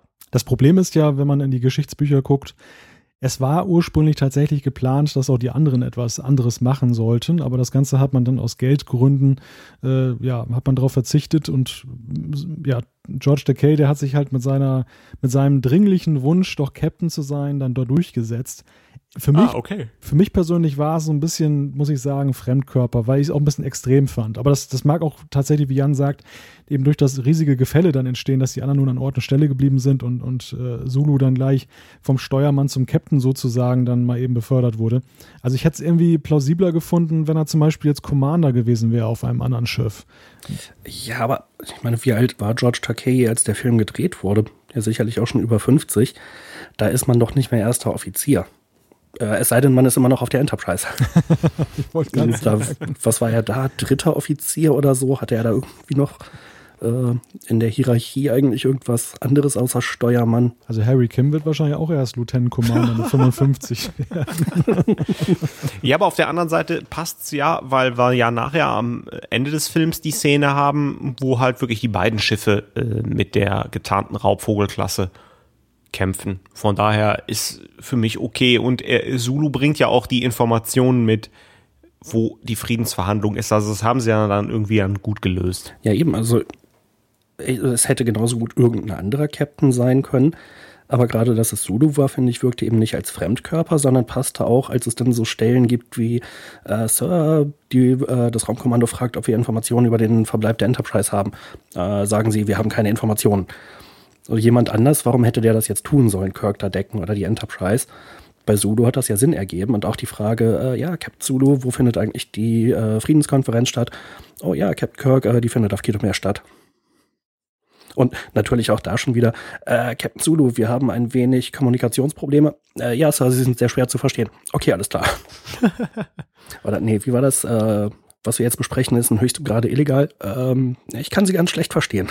Also ich finde, die Autoren haben es so ein bisschen auf die Schippe genommen mit dieser wackelnden Kaffeetasse dann, die dann so diese Beschaulichkeit, wie dieses Raumschiff da im Beta-Quadranten so sinnlos durch die Gegend fliegt und irgendwelche Kartografien macht und dann kommt diese Druckwelle und dann wird diese Beschaulichkeit, dieses Rumgesitz da plötzlich so je unterbrochen. Also für mich war es, und da, da bin ich wieder beim, bei meinem Argument, eben der Humor rettet vieles, dass äh, die Autoren das so ein bisschen so augenzwinkernd dann doch umgesetzt haben, dass es auch für jene sympathisch ist, die äh, vielleicht doch ihre Skepsis haben. Hm, nee, kann ich so gar nicht nachvollziehen. Vielleicht bin ich auch negativ beeinflusst von diesem zweiten Evergreen, der ja und auch von Takei immer wieder befeuert wurde nach dem Motto, gebt Zulu doch endlich eine Serie. ja, da hat sich ja, ich weiß nicht, ob er das immer noch sagt, Michael Dorn hat sich da ja inzwischen auch eingereiht mit, äh, ich hätte gerne eine Worf-Serie. Und der hat nun auch kräftig dafür gearbeitet. Ja, zugegeben. Aber Takei war immerhin auch einmal bei Voyager dabei. also ich weiß nicht, mich hat das nicht gestört, sondern im Gegenteil, ich fand das total super, dass Sulu befördert war. Das hat äh, in die Geschichte gepasst. Ich fand es eher schade, dass die anderen ja so äh, offensichtlich immer noch irgendwie ganz normal ihren Dienst auf der Enterprise tun. Äh, aber das ist ja auch wieder so ein Star Trek-Phänomen. Da ist ja dann TNG der Kontinuität treu geblieben, weil Riker ja auch irgendwie bis in alle Ewigkeit erster Offizier auf der Enterprise bleibt und tausendmal irgendwie das Angebot ausgeschlagen hat, äh, ein anderes äh, Kommando zu übernehmen. Das wurde ja dann erst in den Buchserien irgendwann endlich mal geändert. Das ist natürlich aber auch ein Problem bei TOS, was dann noch ja wirklich hier extremer war als dann bei den späteren Serien. Ich meine, TNG, die haben das elegant umschifft, weil die, weil die Filme nachher äh, so erfolglos waren, dass man dann von TNG vorzeitig Abschied genommen hat. Äh, bei, bei TOS war es natürlich so, dass das äh, sichtbare Alter der, der Darsteller stand natürlich irgendwo in einem Widerspruch eben dann auch ähm, ja, es war, kam, kam irgendwie nicht mehr so richtig plausibel rüber, dass die, dass diese, dass dieses Seniorenheim dann auch durch die Gegend fliegt. Andererseits haben sie natürlich auch wieder so ein bisschen äh, Verjüngung durchgeführt und das wieder richtig gut in die Geschichte eingebettet. Da sitzt jetzt halt Lieutenant ähm, Valeris. Nee, Savick? Nein, Valeris. Oh. Ursprünglich sollte es ja auch mal der gleiche Charakter sein. Also in diesem Film war es Lieutenant Valeris äh, frisch aus der Akademie und soll da das Raumschiff ausparken und äh, erklärt gleich erstmal dem Captain, dass er dabei ist, irgendwelche äh, Regeln zu verletzen. Ähm, aber die Figur ist ja auch für den Film insgesamt enorm wichtig. Ähm, gleichzeitig zeigt es eben, naja, da kommt schon irgendwie neues Personal nach und vielleicht eine neue Generation, die in den Startlöchern steht, könnte man sich am Anfang des Films denken. Ja, aber es war damals, glaube ich, äh, wenn ich das richtig gelesen habe, tatsächlich eine ein Gedanke, den man hatte bei Paramount, kann man das eigentlich noch bringen? Sind die jetzt nicht mittlerweile zu alt? Ist das nicht eher so, Opa zeigt euch mal, wie man das Raumschiff fliegt? Also das ist Es soll ja sogar ein Werbebild gegeben haben im Vorfeld äh, der, der Kinoveröffentlichung, wo man dann so ein bisschen, also Photoshop hat man damals noch nicht eingesetzt, wo man noch ein bisschen daran rumgepinselt hat, damit die noch ein bisschen jünger drauf aussehen. Ähm, das war, glaube ich, schon ähm, ja, irgendwo so ein Punkt, den man da erreicht hat, wo man sagen musste, okay, jetzt wird es auch altersmäßig ein bisschen schwierig. Auch das hat man ja wieder so ein bisschen, da hat man ja wieder ein bisschen kokettiert mit, äh, dass McCoy ständig von dem Ruhestand spricht und am Ende dann auch ganz schnell abgemustert wird. Also das, da hat man das ja auch so ein bisschen humorvoll auf die Schippe genommen. Wobei ich ja den Eindruck hatte, Spock hat im Film älter ausgesehen als Nimoy in den Interviews, die rund um die Produktion und sogar danach äh, aufgezeichnet worden sind also ich hatte teilweise den Eindruck, dass man die Schauspieler absichtlich äh, alt hat aussehen lassen und nicht versucht hat, sie durch ein bisschen ja, geschickten Einsatz von äh, Schminke und was weiß ich äh, noch jünger wirken zu lassen, als sie sind. Da haben vielleicht auch die Filmemacher und die Marketingleute nicht in einem Strang gezogen. Gut möglich. Ja, äh, zur Handlung, weiß ich nicht, gibt es da von eurer Seite jetzt noch brennende Aspekte, sonst würde ich vielleicht dann zu den Charakteren übergehen und da sind wir ja vielleicht auch gleich wieder so ein bisschen bei der Handlung. Ja, ich habe noch eine Frage, die wir vielleicht diskutieren können. Hätte die Handlung auch mit der TNG-Crew funktioniert? Puh. Uh. Also im achten Kinofilm hat ja Picard seinen Ahab-Moment. Das könnte man vielleicht so ein bisschen übertragen, weil Kirk, wo wir gleich zu den Charakteren kommen, äh, ja nun in diesem Film gerade am Anfang nicht als der große Protagonist dasteht. Ist eine interessante Frage. Ja. Also grundsätzlich könnte ich es mir vorstellen, aber ob es wirklich funktioniert hätte, schwierig. Ja, die Frage, die Frage ist wirklich gut. Ähm, das ist ja eigentlich auch die Frage danach, ob dieser Film den Darstellern und der, den spezifischen Eigenschaften von Classic auf den Leib geschneidert ist oder ob es eine Handlung ist, die man mit kleineren Anpassungen auch bei TNG verwenden könnte. Hm. Also wenn jetzt Picard und Data auf den Gefängnisasteroiden geschickt werden, dann ist im Prinzip schon mal alle Spannung weg, weil er dann sagt, äh, Mr. Data, räumen Sie das Hindernis beiseite und äh, bereiten Sie die Flucht vor. Wäre ja Picard und Crusher gewesen, weil er hat ja extra einen Arzt mitgenommen, um Gorkon zu retten. Okay, ja, das hätte wieder funktionieren können. Ja, aber ähm, letzten Endes, ich fand Maltes Antwort da auch ganz gut im Sinne der Überleitung. Ich persönlich glaube, äh, auch das mit dem, was, äh, was du jetzt auch nochmal sagtest, Jan, äh, ich glaube, es steht und fällt halt einfach mit den Charakteren und äh, man hätte einige Sachen mit Sicherheit geändert. Es hätte auch mit TNG funktioniert, aber dann wäre der Film meines Erachtens ein bisschen abgewandelt gewesen. Also man hätte halt TNG-spezifische Momente im Grunde genommen eingebaut. Also auch die Charaktere tragen hier die Handlung sehr gut. Ja, es gibt ja ach, viele Kleinigkeiten, die wir vielleicht auch nicht alle diskutieren müssen, aber zum Beispiel die Frage, äh, wie groß ist eigentlich dieser Quadrant oder wie groß sind eigentlich die Entfernungen von irgendeinem so Strafasteroiden äh, bis zur Erde, bis zum, äh, bis zum Kitomeer-Außenposten? Ähm, denn das scheint ja so, als wenn man da so bei voller Triebwerksleistung so in ein paar Stunden jeweils hin und her fliegen kann. Ja, mit Soll 12 geht das. Oder zum Beispiel, hat Spock eigentlich immer irgendwie so ein Viridiumpflaster in der Tasche, was er irgendwie Kirk auf den Rücken kleben kann, für den Fall, dass der mal eben auf einen klingonischen äh, Schlachtkreuzer rüberbeamt, in der Annahme, dass er möglicherweise hinterher von den Klingonen festgesetzt werden könnte? Ja, der Spock hat mehrere Sachen immer aus, automatisch in der Tasche dabei. Und zwar ein Schweizer Armeemesser, Gummistiefel, man weiß ja nie, einen Kamm, um die Augenbrauen nochmal genau zu richten, Deo für Notfälle und Frauendeo für Notfälle, wenn Pornpharma wieder ausbricht. Ja, so ein Iridiumpflaster ist wahrscheinlich so das äh, ABC-Wärmeschutzpflaster für Vulkanier. das kann natürlich auch sein. Oder natürlich auch so eine Frage, die man diskutieren kann. Am Ende des Films, als die Enterprise da schon beschossen wird, da dauert das jetzt offensichtlich so fünf Minuten, mal eben ein Torpedo so umzubauen, dass der so einen getarnten Bird of Prey entdecken kann. Der, mm, da hätte man ja vielleicht früher drauf kommen können, dass das eine gute Idee sein könnte, so ganz generell. Und es muss ja auch kein Torpedo sein, sondern irgendwas, was das Ding einfach orten kann, um mal eben die Tarntechnologie zu überwinden. Ja, Moment mal, aber die sagen ja, das hat ja mit dem, mit den Abgasen des Antriebs zu tun. Und die kommen ja erst dann da drauf. Das sind ja Uhura und äh, Spock. Die sagen, hm, das Ding muss ja einen Auspuff haben, meint ja Uhura, und die sagen, ähm, wir müssen den Torpedo so modifizieren, dass er halt quasi die Abgase in Anführungszeichen, also das ionisierte Gas, äh, ortet. Das Problem, was ich hier nur sehe, ist, sowohl die Excelsior als auch die Enterprise haben ja einen Impulsantrieb und produzieren dann halt diese Plasmarückstände. Warum schlägt der Torpedo dann nicht in der Excelsior ein, sondern in den getarnten Bird of Prey? Ja, aber so ein Torpedo hat doch bestimmt immer so ein IFF äh, sowieso mit dabei, dass der keine Freunde beschießt. Also eine Freund-Feind-Erkennung. Ja, dann ist gut. aber das finde ich irgendwie plausibel, dass sie dann erst auf die Idee kommen. Ja, also an Bord der Enterprise ja, aber so generell Sternenflotte, Forschungsabteilungen, die Klingonen haben da ihre getarnten Schiffe. Die Föderation hat sich irgendwann mal verpflichtet, das selber nicht zu machen. Vertrag von Algeron. Ähm, das wäre ja schon. Also ich fand es ein bisschen unlogisch, dass die das so aus dem Hut zaubern an der Stelle. Und dass es dann, dass es dann auch noch äh, halt gerade mal fünf Minuten dauert, den Torpedo zu modifizieren. Ja, Kirk, äh, äh, McCoy und Spock sind halt gut. ja, also das, das, ich meine, gut, das, das ist halt, das ist halt die Handlung des Films, ne? Also ich, ich finde es halt nicht störend.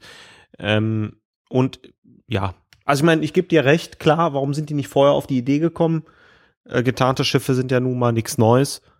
Aber ja, erhöht ein bisschen Dramaturgie da bleibt man sich ja auch treu im nächsten Film. Da kann ja auch Kirk dann mal eben äh, so ein in der Enterprise B den Deflektor umprogrammieren, da mit so ein paar Sicherungen und Chips. Obwohl er noch nie da drin, drin, gewesen ist da und eigentlich gar nicht wissen kann, wo der Schaltschrank ist. ja. Und eine Sache hätte ich noch zu der Handlung, ihr hattet das auch schon so ein bisschen angerissen, dass es so am Ende wirklich sehr schnell geht. Äh, ein Aspekt, der mir immer so ein bisschen aufgefallen ist, Kirk rettet jetzt den Präsidenten und ähm, dann sagt im nächsten Moment quasi die äh, klingonische, äh, die neue Kanzlerin so, sie haben die Ehre meines Vaters wiederhergestellt. Er hat ja nicht mal sie gerettet, sondern halt den Föderationspräsidenten. Was hätte das jetzt die, äh, die Klingonen interessiert, ob der da erschossen wird? Das ist dann auch der Grund, warum 80 Jahre später keine Frau mehr Kanzlerin werden kann. oh.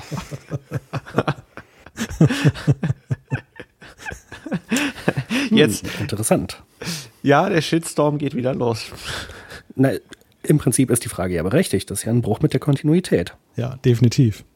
Na gut, aber ich glaube, das waren, waren so im Wesentlichen die Sachen, äh, die ich noch ansprechen wollte. Bestimmt fallen mir hinterher noch wieder ein paar ein, die müssen wir dann nächstes Mal nachreichen. Lass mal auf die Charaktere eingehen jetzt. Ja, genau. Ist das nicht ein wahres äh, Prachtstück, was dieser Film da abliefert? Denn Kirk ist ja am Anfang des Films sehr gegen diese ganze Friedensinitiative und er verkörpert viele Sachen, die ich als ja, konservativ oder rückwärtsgerichtet betrachten würde. Und er wandelt sich im Lauf des Films.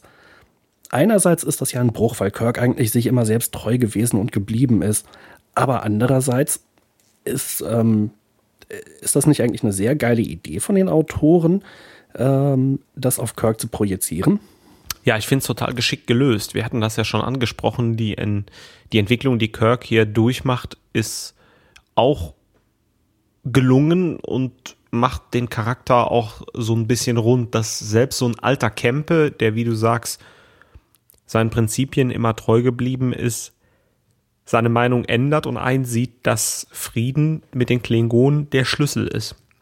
Wobei ich mich dann immer noch frage, warum er eigentlich den Klingonen das so übel nimmt, dass sie seinen Sohn umgebracht haben. Denn eigentlich war das ja nur einer. Und das war ja auch ein bisschen unklar, in wessen Auftrag der da handelt. Der schien ja einfach irgendwie durch den Quadranten zu fliegen und ja, so zu machen, wo er gerade Lust drauf hatte.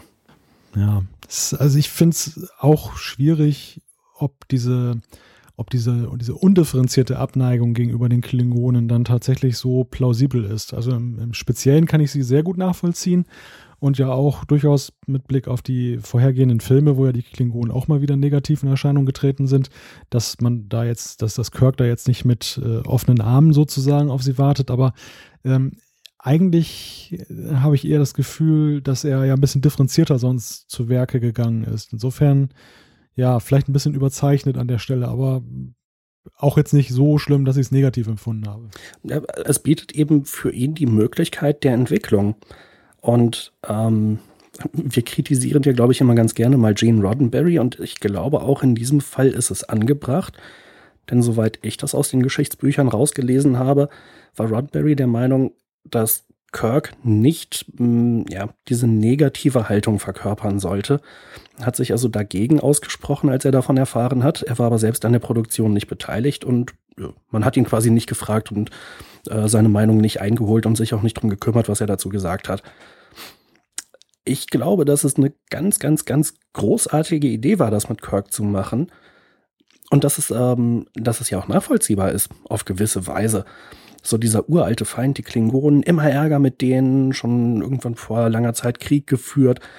Und jetzt gehen die halt zugrunde, weil ihr, ja, weil sie zu viel Geld in die Rüstung gesteckt haben und sich ähm, nach der Explosion dieses Energiemondes da äh, nicht mehr halten können. Und Kirk sagt dann halt, lasst sie sterben. Auf gewisse Weise ist es doch nachvollziehbar, dass er das sagt, oder? Klar, wenn man sich natürlich die Geschichte von Toss anguckt und ja, wenn man sich auch die letzten Kinofilme anguckt, wo sie wirklich immer Ärger mit den Klingonen hatten, ähm, ja, ist, ist plausibel, auch wenn es vielleicht an der Stelle ein Tick überzeichnet ist. Also Kirk ist ja kein Idiot.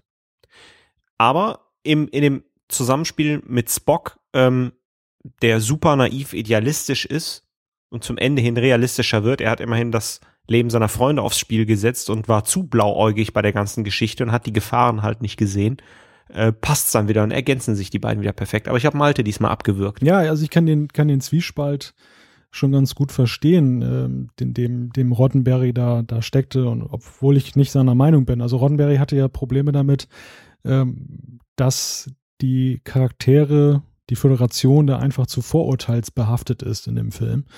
Und ähm, es tut dem Film aber gut. Also, äh, und, und die Frage ist halt, ob, Rodden, ob Roddenberrys äh, Vorstellung ähm, einer idealisierten Zukunft nicht auch einfach zweckorientiert ist. Wir hatten diese Frage ja schon des Öfteren, also ob das denn wirklich plausibel ist, dass die Menschheit sich so verhält oder die, die Föderation und, und äh, äh vor dem Hintergrund war es so ein bisschen der, der Streit derer, die eben das ähm, in eine bestimmte Richtung sehen möchten. Und da haben sich eben diejenigen durchgesetzt, die eben eine andere Auffassung vertreten als Roddenberry.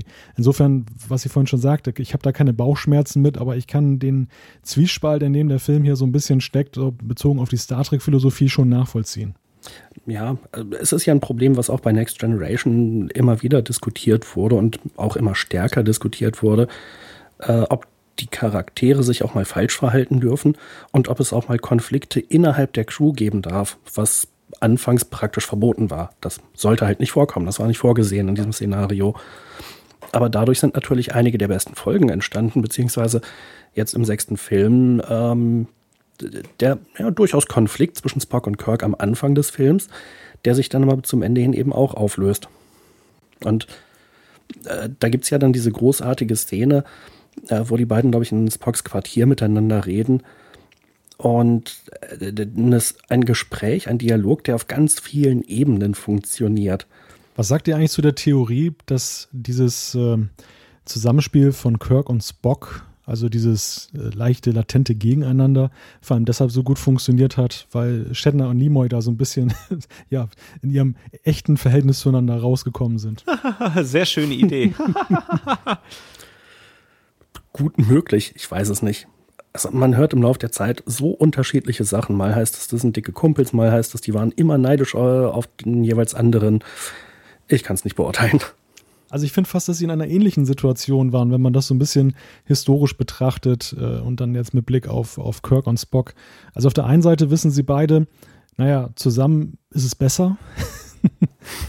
und, und gleichwohl haben sie aber doch durchaus so ihre unterschiedlichen Vorstellungen. Das war ja auch gerade so mit Blick auf Star Trek 6. Ähm, Shatner hatte ja vielleicht keine konkrete Hoffnung mehr darauf, aber ja doch zumindest die Vorstellung, dass äh, er jetzt nicht benachteiligt werden wollte nochmal gegenüber Nimoy. Also wenn äh, ein Darsteller Regie führt, dann müsste er ja eigentlich noch ein zweites Mal, obwohl Star Trek 5 eine Katastrophe war. Und man hat das dann ja so ganz elegant gelöst, beziehungsweise man hat ja Nimoy angerufen, hat gesagt, komm, mach uns mal einen Film. Und der hat dann aber andere Leute engagiert, damit Shatner nicht auf die Palme gegangen ist. Und so hat man sich ja dann doch berappelt und ja, äh, hat ein gutes Ergebnis abgeliefert. Aber so ein bisschen ist es ja fast so, wie eben hier Kirk und Spock agieren am Anfang so ein bisschen von Skepsis getrieben und am Ende sagt man, ach ja, war doch ganz gut, wie wir zusammenarbeiten. Genau. Und gleichzeitig geht es in dem Dialog ja auch um das Alter und die Frage, ob sie nicht eigentlich zu alt und zu starrsinnig oder zu, zu idealistisch, weiß ich nicht, äh, sind, um noch vernünftig ihren Job zu machen. Und auch das könnte man natürlich auch auf die Schauspieler beziehen.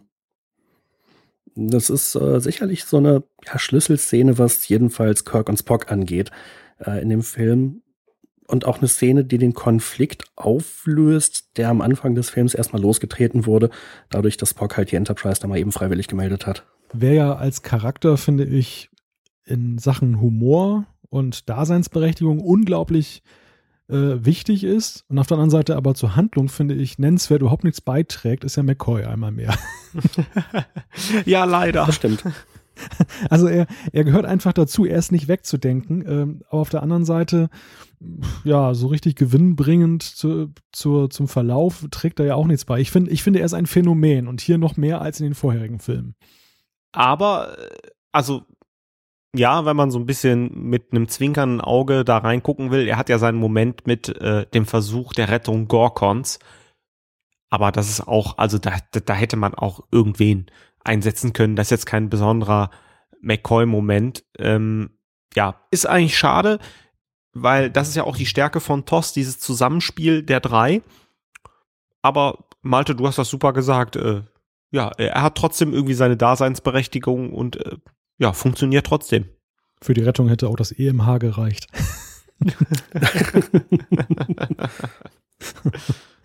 ähm, eine Figur, auf die ich unbedingt zu sprechen kommen möchte, ist äh, die von Lieutenant Valeris. Ähm, bei ihr bin ich auch nicht so richtig hinterher schlau geworden, wie ich sie finden soll. Also auf der einen Seite ähm, irgendwo ja bereichernd und auf der anderen Seite finde ich so als Gegenspielerin dann doch ein bisschen hm, ja blass geblieben. Was sagt ihr? Hm, interessant, ja. Insgesamt fand ich es auf jeden Fall eine sehr coole Idee, äh, jemanden reinzubringen, der am Anfang naja, so ein bisschen so semi-unsympathisch rüberkommt, weil sie Kirk da erstmal zurechtweist. Aber sie macht ja dann offensichtlich irgendwie einen guten Job eigentlich im Laufe des Films. Ähm, und am Ende stellt sich dann halt raus, dass sie jetzt zu den Verrätern gehört. Fand ich eine plausible und gut dargestellte Sache. Und es kam für mich durchaus überraschend, dass sie sich dann als Verräterin entpuppt hat. Ja, ich glaube, auch hier war wieder der, der, die, die Handlung, die das auch so ein bisschen determiniert hat. Wir haben ja mit General Chang schon einen Gegenspieler hier, der offensichtlich ist, offensichtlicher Antagonist, der auch gut funktioniert. Man lernt ihn ja auch bei dem Abendessen kennen, auch mehrdimensional ist. Man brauchte aber noch jemanden auf der Enterprise als Gegenspieler. Und wie Jan sagte, umso überraschender ist, dass es Valeris ist ausgerechnet ein Vulkanier, wo wir doch mit Savick äh, eine Vulkanierin kennen, die auch eher gut ist, in Anführungszeichen, also keine von den Bösen ist, wenn man jetzt dieses Schwarz-Weiß-Denken anlegt. Und da ist natürlich dann gleich die Frage, warum war denn das jetzt eigentlich nicht Savick? Ursprünglich sollte das doch derselbe Charakter sein. Und der Umstand, dass Kirstie Alley gerade nicht zur Verfügung stand, spielt ja keine Rolle. Äh, Im dritten und vierten Film hat ja sowieso Robin Curtis die Rolle übernommen. Also hätte es, äh, hätte die, die Überraschung des Verrates durch eine Vulkanierin noch besser funktioniert, wenn es Lieutenant Savick aus dem zweiten, dritten und vierten Film gewesen wäre? Nein, weil wir sie aus drei Filmen schon kennen und sie Spock gerettet hat. Und äh, warum soll sie äh, jetzt sich diesem Verrat anschließen? Das hätte ich nicht gut gefunden. Also es wäre definitiv rätselhafter gewesen und hätte der Erklärung bedurft, warum sie denn sich jetzt dem angeschlossen hat. Andererseits ist es natürlich so, durch einen wiederkehrenden Charakter ähm, wäre der Zuschauer vielleicht noch ein bisschen mehr hinters Licht geführt worden, weil er eben an, an das Gute geglaubt hat und, und dann wäre dann entsprechend überrascht worden. Wobei ich, ich weiß nicht, wer von euch beiden es gesagt hat, aber ich gebe euch recht, äh, dass es in der Tat äh, sehr überraschend fand ich, ich fand ich das auch, ähm, wo dann eben diese Aufdeckung kam, dass sie dahinter steckt, weil da hätte ich sie jetzt auch nicht dahinter vermutet. Ja, aber nee, auch nicht vermutet, aber letzten Endes, man kennt ja dann sonst keinen, äh, der halt äh, die beiden Jungs da um die Ecke gebracht hat. Also ich sag mal, wenn es Scotty gewesen wäre, dann hätten sie mich wirklich überrascht. Ja, aber das, das konnten sie nicht antun, dass das einer der. nee, nee, die gehen alle in Rente. Also das, das also in 1991 war, waren wir noch nicht so weit wie heute in den Serien.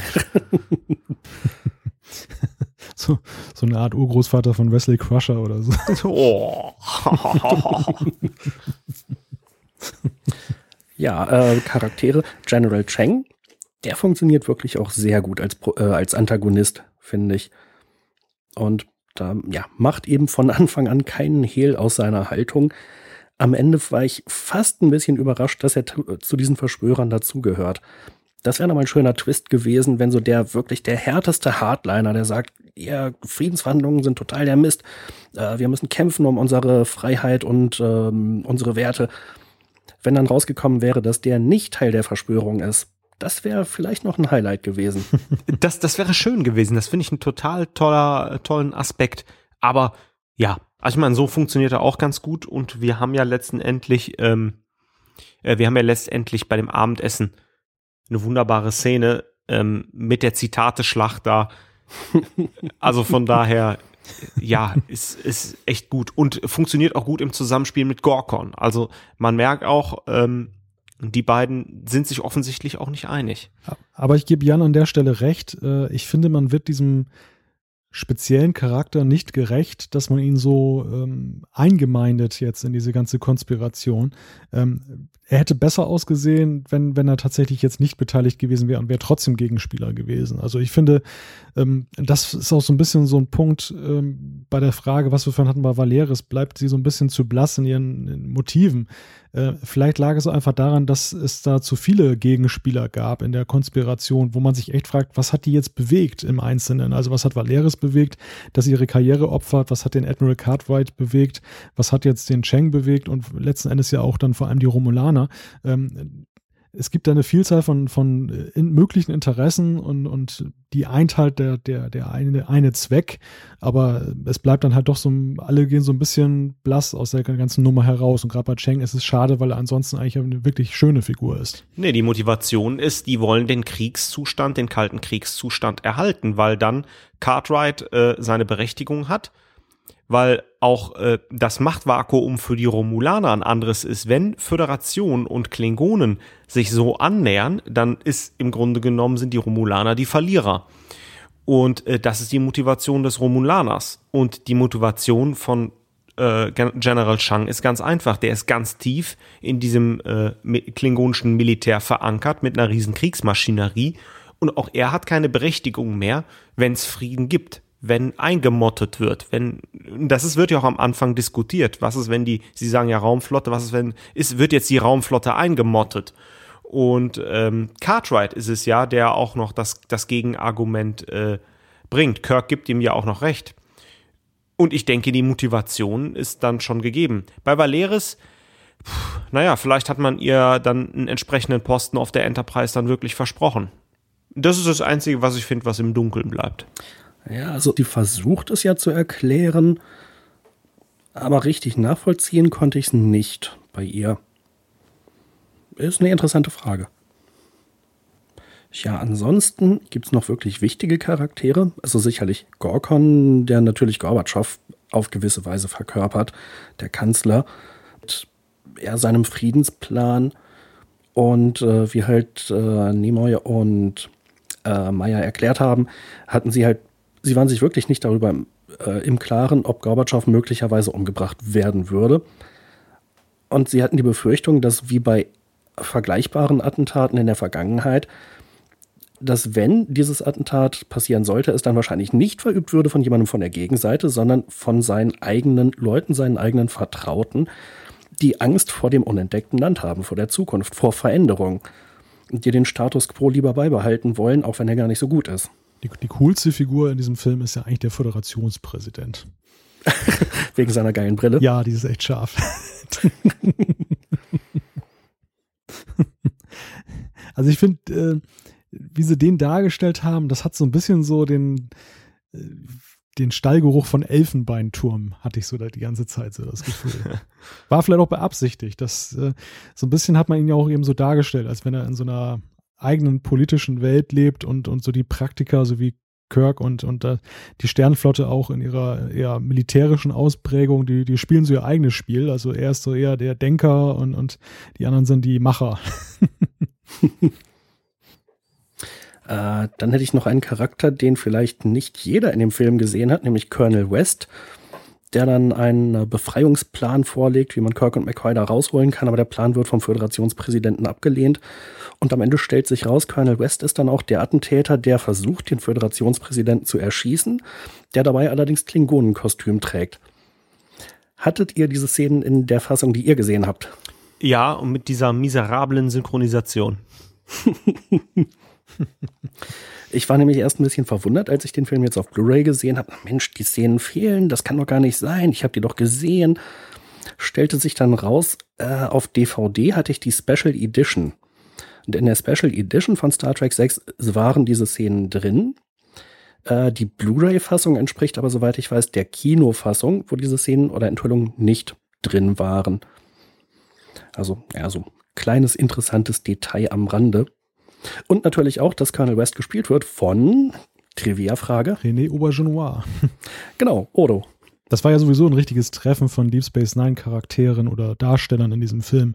Wir haben Aubergenois, also der Odo ist, äh, Brock Peters, der ja dann Ciscos Vater dann äh, darstellt und natürlich Michael Dorn mit Worf, der da als klingonischer Verteidiger auftaucht. Also echt Wahnsinn. Das war ja, das war ja ein ganz klares TNG-Crossover eigentlich. Aber später auch Deep Space Nine. Ja, später auch Deep Space Nine. Äh, dann ähm, der Föderationspräsident Kurtwood Smith, der hat, meine ich, noch bei Voyager Anorex gespielt. Ähm, der hatte noch eine Rolle. Es gab eins von, äh, gab ein extra auf der äh, Blu-ray oder auch auf der DVD, glaube ich, äh, über Leute, die schon mal in anderen Rollen oder später bei Star Trek mitgespielt haben. Da waren ein paar echt interessante Enthüllungen dabei, wo ich das jetzt auch echt nicht auf dem Schirm gehabt hätte. Äh, Malte, du musst ja auch noch aus dem Vorgespräch dein Sex in the City Crossover anbringen. Ja, Kim Kirchwell. die aber sonst bei Star Trek, glaube ich, nicht mehr mitgespielt hat. Ne? Ich muss auch gestehen, dass Thorsten mir das im Vorgespräch ins Ohr geflüstert hat. Achso. das war natürlich wieder klar. Wie, wieso? Ich habe Sex in the City nie gesehen. Nicht? Nee. Dann verwechsel ich das gerade mit How I Met Your Mother. Genau. Achso, na gut. Mit einschlägigen Pornografiefilmen. äh, heute in den Show Notes finden sich übrigens auch meine Top 3 der neuesten YouPorn-Videos.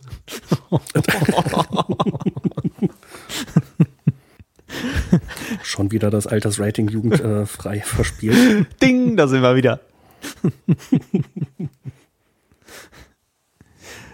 Ja, wenn von eurer Seite zu den Charakteren jetzt nichts mehr brennt, dann würde ich sagen, kommen wir zum Umsetzungsaspekt. Ja, gerne. Und da möchte ich dann auch gerne wieder etwas Positives ins Feld führen und das ist aus meiner Sicht die Musik. Also die fand ich so wirklich spannend, wenngleich sie ja sich gar nicht so sehr aus der Mottenkiste der eingängigen Star Trek-Melodien äh, bedient hat. Aber gerade dieses Klingonenthema, was wir hier eben sehen, das äh, begegnete uns ja später auch nochmal in dem Trailer zu, zu, Star Trek First Contact, wo man das dann so für die Borg dann halt verwendet hatte. Also schon, äh, finde ich, eine gute Musik. Hm, letzteres hatte ich gar nicht auf dem Schirm. Ähm, soweit ich mich erinnere, wurde im ersten Kinofilm, der ja auch die Musik für die Next Generation geprägt hat, auch dieses ja, musikalische Thema für die Klingonen eingeführt. Es kann sogar sein, dass das sogar noch auf die Classic-Serie zurückgeht, da bin ich gerade nicht ganz sicher. Und ausgerechnet der sechste Film, wo alles voll ist mit Klingonen, verwendet eben dieses Klingonenthema aus dem ersten Kinofilm nicht. Ähm, aber ich stimme dir auf jeden Fall zu. Eigentlich auch eine Sauerei, dass wir den Aspekt erst jetzt ansprechen. Äh, ich finde, die Musik ist äh, für sich genommen ein Meisterwerk, eine brillante Komposition. Und die Musik erhebt quasi einen für sich genommen sehr guten Film äh, auf ein, ein wirklich sehr, sehr, sehr hohes Niveau. Ähm, was mir bei der Musik aufgefallen ist, ich habe mir vorhin extra nochmal äh, die, die Opening Credits angeguckt, wo ja noch gar nichts passiert ist, laufen ja nur Namen durch. Und die Musik zu Beginn des Films ist eigentlich ein perfekter Ausblick auf den gesamten Film, weil eigentlich fast alle musikalischen Themen, die später kommen, schon mal aufgegriffen werden. Und die Musik schürt unglaublich Spannung, äh, auch mit einem wie sagt man das, mit einem Aufbau, äh, Spannungsaufbau, dann aber auch wieder Abfall, dann aber wieder Aufbau, bis dann ja zum, zum Ende der Credits die Spannung der Musik eigentlich wieder abfällt. Aber dann kommt gleich die Explosion, zu der übrigens keine Musik spielt, was ich auch wieder gut gelungen fand. Äh, perfekt zusammengefasst. Ich muss gestehen, ich habe auf die Musik gar nicht geachtet. Verdammt. Unglaublich. also, ich, ich kann die Musik dieses Films einfach nicht genug loben. Ähm, der Komponist, den sie dafür rausgesucht hatten, war ein junger Mann namens Cliff Idleman, von dem ich vorher und ich glaube auch seitdem nie wieder gehört habe, äh, was ich sehr schade finde. Also er hat äh, wirklich was ganz Eigenes geschaffen, äh, sicherlich sich an Themen äh, äh, von Themen inspirieren lassen, die es anderswo in der Musik schon gab aber ich hatte nie den Eindruck, dass er irgendwas ja, geklaut oder, oder übel kopiert hat, wie man das teilweise anderswo findet. Ähm, und er hatte nicht das, die Routine äh, der Komponisten, die häufig bei den Filmen äh, das übernommen haben. Ähm, mein Eindruck war, er wollte da was wirklich ganz Besonderes abliefern und das hat er geschafft. Ja. Das ist einfach richtig super. Ja, es war auf der einen Seite eben nicht so ähm, diesen, diesen berühmten Referenzen verschrieben und auf der anderen Seite aber äh, auch nicht so herausfallend, wie das bei manchen anderen Musikversuchen bei den vorherigen Filmen der Fall war, wo man dann gesagt hat, naja, kann man, kann man äh, durchgehen lassen, aber irgendwie auch ein bisschen strange. Also ähm, durchaus, finde ich, auch stilprägend und, und äh, macht, macht einfach eine gute Figur zu diesem, diesem Gesamtwerk des Films. Da, da, da passt das eine zum anderen perfekt. Ja, absolut. Ähm, ein weiterer Aspekt, den, und da springe ich jetzt an das Ende des Films, aber wo ich bis jetzt drüber nachdenke, wie ich das eigentlich finde, ist diese Sache mit den Unterschriften am Ende. Das ist ja auch so ein Faktor der Umsetzung.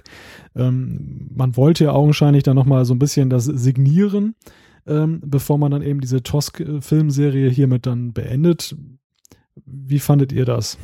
War doch super. Ich fand das eine total schöne Idee. Puh, ich habe da irgendwie keine Meinung zu. Also ich fand es irgendwie nett gemacht, dass nochmal alle unterschreiben, aber ja, ich hätte es cooler gefunden, hätten sie irgendwie mit ihrem Rollennamen unterschrieben, oder? nee. Das war, das war übrigens auch tatsächlich in der Diskussion. Ach, okay. Also der, der ursprüngliche Gedanke war wohl, dass irgendwie Kirk da einen, einen äh, Logbucheintrag macht und alle unterschreiben den, wobei dann man sich dann die Frage gestellt hat, wie soll man den unterschreiben, wenn der äh, akustisch aufgenommen wird. und äh, die, die gestellte Variante, dass er den zur Abwechslung mal mit Füllfederhalter schreibt, fand mal ein bisschen albern.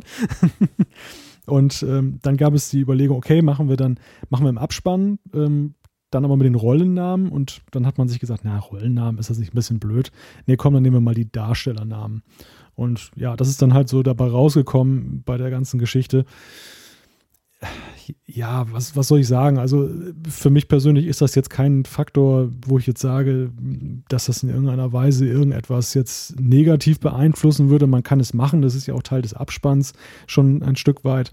Auf der anderen Seite, ja, ich hätte auch gut leben können ohne diese, diese, diese Unterschriften. Ja, aber also ich fand das einfach nur irgendwie eine richtig schöne Geste. Ähm, und es stand ja auch die Frage im Raum, ist das jetzt eigentlich der letzte Film? Ist es der letzte Film mit dieser Crew? Hm, man wusste es nicht so genau. Die Chancen standen schon relativ hoch. Aber ähm, das ist ja auch so eine Frage, die den ganzen Schauspielern für die Interviews zu dem Film gestellt wurde. Äh, wenn das jetzt, wenn die letzte Szene gedreht ist und die Klappe fällt, ähm, was werden dann ihre Gefühle und Emotionen sein, wenn es der letzte Star Trek-Film ist? Und fast alle haben im Prinzip das Gleiche gesagt und meinten, ach komm, das haben wir schon so oft hinter uns gebracht. Nach der zweiten Staffel wurden wir abgesetzt, dann gab es doch noch eine dritte Staffel, dann war es vorbei, dann gab es den ersten Film und es war nur ein Film. Naja, der war erfolgreich, dann gab es einen zweiten Film und so weiter und so fort. Und gerade Leonard Nimoy meinte noch, nach dem zweiten Film war, ich, war mein Charakter tot, es war wirklich vorbei. Ja, und dann wurde ich im dritten Film zurückgebracht. Also wenn das jetzt der letzte Film ist, dann ist es halt der letzte. Aber hm, ich will da jetzt keine, äh, keine Prognose mehr abgeben. Ja, und gerade unter vor dem Hintergrund dieser Äußerung ist es ja doch ein beeindruckend runder Abschluss eigentlich der Classic-Filme, dass man eben hier so, ja, sowohl in der Handlung mit der, mit der Geschichte, wir gehen jetzt in Ruhestand, wir werden abgemustert und auf der anderen Seite eben mit diesem Abspann dann irgendwo dieses Kapitel geschlossen hat. Selbst wenn man jetzt nochmal nachgezogen hätte und hätte einen weiteren Film erscheinen lassen, das ist ja leider etwas, was ja der TNG-Besatzung dann versagt blieb dann nachher in den Filmen. Dafür hatten die in der Serie natürlich einen besseren Abschluss. Ja, wo wir gerade beim Thema Abspann sind, ähm, ich hatte euch ja schon das Foto rumgeschickt. Wir haben ja noch einen sehr schönen Tippfehler im Abspann, nämlich Uhura wird nämlich als Uhuru geschrieben. Da macht man aus dem A am Ende ein U. Ganz peinlicher Fehler, kann mal passieren, dass sich der aber, glaube ich, bis zu den Blu-rays durchzieht. Hätten wir jetzt auch nicht gedacht. Ähm, ja. Mhm. Also ich meine, ja. So, sowas hätte man ja nur im Laufe der Zeit vielleicht doch mal korrigieren können. Das ist ja jetzt nicht irgendwie der, der Geschichtsschreibung geschuldet, dass auf jeden Fall der Originalabspann gezeigt werden muss, jedenfalls meiner Meinung nach. Genau, also äh, ich, ich habe es abfotografiert, le leider nur, man sieht, dass es auch abfotografiert ist, aber vielleicht stellen wir das auch äh, irgendwie in die Show Notes oder als Bild zur Sendung zur Verfügung. Total witzig. Ich habe auch mal gegoogelt, irgendwie ist da auch noch, noch nicht gefunden, jedenfalls nicht so intensiv. Thema Umsetzung, da fällt natürlich einmal mehr auch ins Auge, dass hier massiv und noch mehr als in Star Trek 5 TNG-Kulissen zum Einsatz kommen. Mhm. Also die haben ja im Prinzip das ganze Set diesmal benutzt. Da. Die haben ja nichts äh, außer vielleicht der Toilette von Picard aus, ausgelassen. Ja, das war schon, da habe ich auch schon gedacht, schade eigentlich. Also sowohl Maschinenraum als auch die Gänge, Flure, alles. Äh, selbst auf der Excelsior sieht man im Hintergrund äh, TNG-Flur. Also ja. Ja, und der, der Föderationspräsident, der hat sein Büro im 10 vorne. Stimmt, das ist 10 vorne. ja, das Essen fand, glaube ich, im äh, Besprechungsraum statt. Das war der TNG-Besprechungsraum, ja. Und äh, wo Scotty hinterher die äh, versteckten Uniformen findet, ich glaube, das war auch der Besprechungsraum. Ja, aber er sitzt ja auch da in dem äh, Speisesaal ne, und frühstückt da. Der hat ja diesen geilen Schaltplan, hat er ja als Frühstücksunterlage äh, äh, oder so, auch ziemlich cool. Mhm. Äh, mir ist das aber nicht negativ aufgefallen. Also einige Sachen habe ich erst entdeckt, nachdem ich ähm, nachdem ich TNG, äh, ich weiß nicht wie oft insgesamt durchgeguckt habe und auch diesen Film ähm, andere habe ich entdeckt, weil es in irgendwelchen Beschreibungen stand. Beim ersten Angucken war es für mich nicht so, dass ich gesagt hätte, hier, das ist doch das Set und das ist doch das Set. Ähm, ich finde auch die, die Set Decorators haben da eigentlich sehr gute Arbeit geleistet, um dem quasi, um jedes Mal dem, äh, der Bühne eine neue Gestaltung zu verleihen äh, so dass es schon neu und anders aussieht. Also mir fällt sowas ja erst auf, seit ich Trackcast mache. also wir haben ja hier eine Kulisse aus einer Serie, die im Film verwendet wird. Und zwar die TNG-Kulisse dann im TOS-Film. Und ähm, im siebten Film hat man ja das dann auch noch gemacht mit der Enterprise D und die hat man aber ja deshalb zerstört, weil man gesagt hat, dass die äh, Kulisse dann für die Leinwand, die Kinoleinwand nicht so gut geeignet war. Und das finde ich eigentlich ganz spannend und das stärkt so ein bisschen auch meine Argumentation vom Anfang dieses Trackcasts, dass man eben gesagt hat, naja, Aussehen äh, reicht auch B-Movie. Also, dass man eben dann doch nicht so viel Wert auf die Kulisse gelegt hat, weil hier reicht es ja augenscheinlich vollkommen aus, dann eine Serienkulisse für einen Film zu verwenden. Boah, das ist aber schon wieder so ein bisschen äh, sich da passend quatschen, finde ich.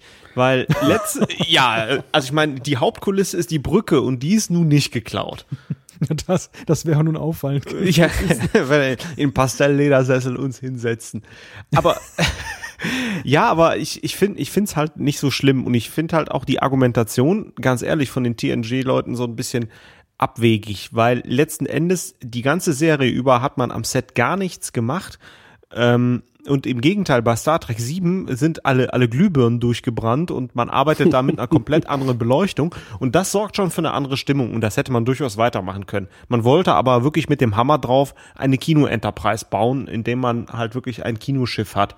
Und ja, deshalb hat man das, dann hat, kann man auch direkt dunkler beleuchten, dunkler arbeiten und so weiter. Und dieser Dunkelaspekt, der ist ja bei Voyager und äh, Deep Space Nine ja durchgezogen worden. Deep Space Nine ist an sich dunkler und bei Voyager, sobald die auf Alarmstufe Rot gehen, geht da das Licht aus.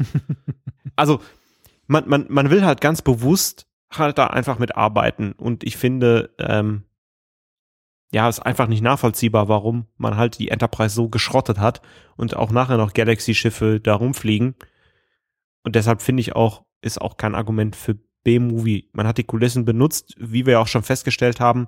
Äh, da war Sparhans Küchenmeister dran. Man wollte also wenig Budget wie möglich zur Verfügung stellen. Äh, wir hatten das ja, oder Malta hat das ja sogar am Anfang gesagt. Deswegen, das war der Hintergrund. Man hatte nicht genug Geld, um die Sets neu zu bauen. Thorsten, dem kann ich mich nur anschließen. Ähm, zum Thema Umsetzung habe ich noch äh, ja eigentlich einen Aspekt und dann vielleicht noch ein, zwei Trivia-Sachen. Ähm, juhu! Das war ja der Film zum 25. Geburtstag von Star Trek. Und wir nähern uns jetzt ja dem 50. Geburtstag von Star Trek. Ähm, also gewissermaßen ein gutes Omen, dass da so ein toller Film zum damaligen Jubiläum war. also ich finde ja ein gutes Omen wäre, wenn halt die TNG so einen Abschluss bekäme. Das hat man ja eben schon kurz angesprochen. Die neue Serie verpasst ja eben diesen Geburtstag, was ich nicht so besonders schlimm finde, aber ein bisschen komisch ist es schon. Ja, eigentlich schade, ne? TNG hat ein super starkes Staffelfinale, super starke Serie. Nur die stinken dann halt bei den Kinofilmen so ein bisschen ab. Die haben ja, wie ich finde, auch noch gut begonnen mit den Kinofilmen. Ja, ja, definitiv. Ja, aber Star Trek Beyond steht jetzt unter enormem Druck. Wir werden genau hingucken.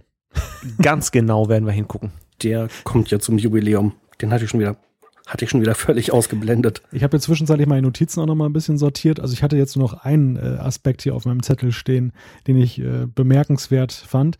Und zwar ist das, ist euch eigentlich aufgefallen, dass über dem, dem Bildschirm da so eine Art Digitaluhr da zu sehen ist? Mhm. Wozu braucht man denn so eine, so eine Erdenzeit oder was auch immer das für eine Zeit ist da in so einem Raumschiff, wo, wenn man rausguckt, immer Nacht ist?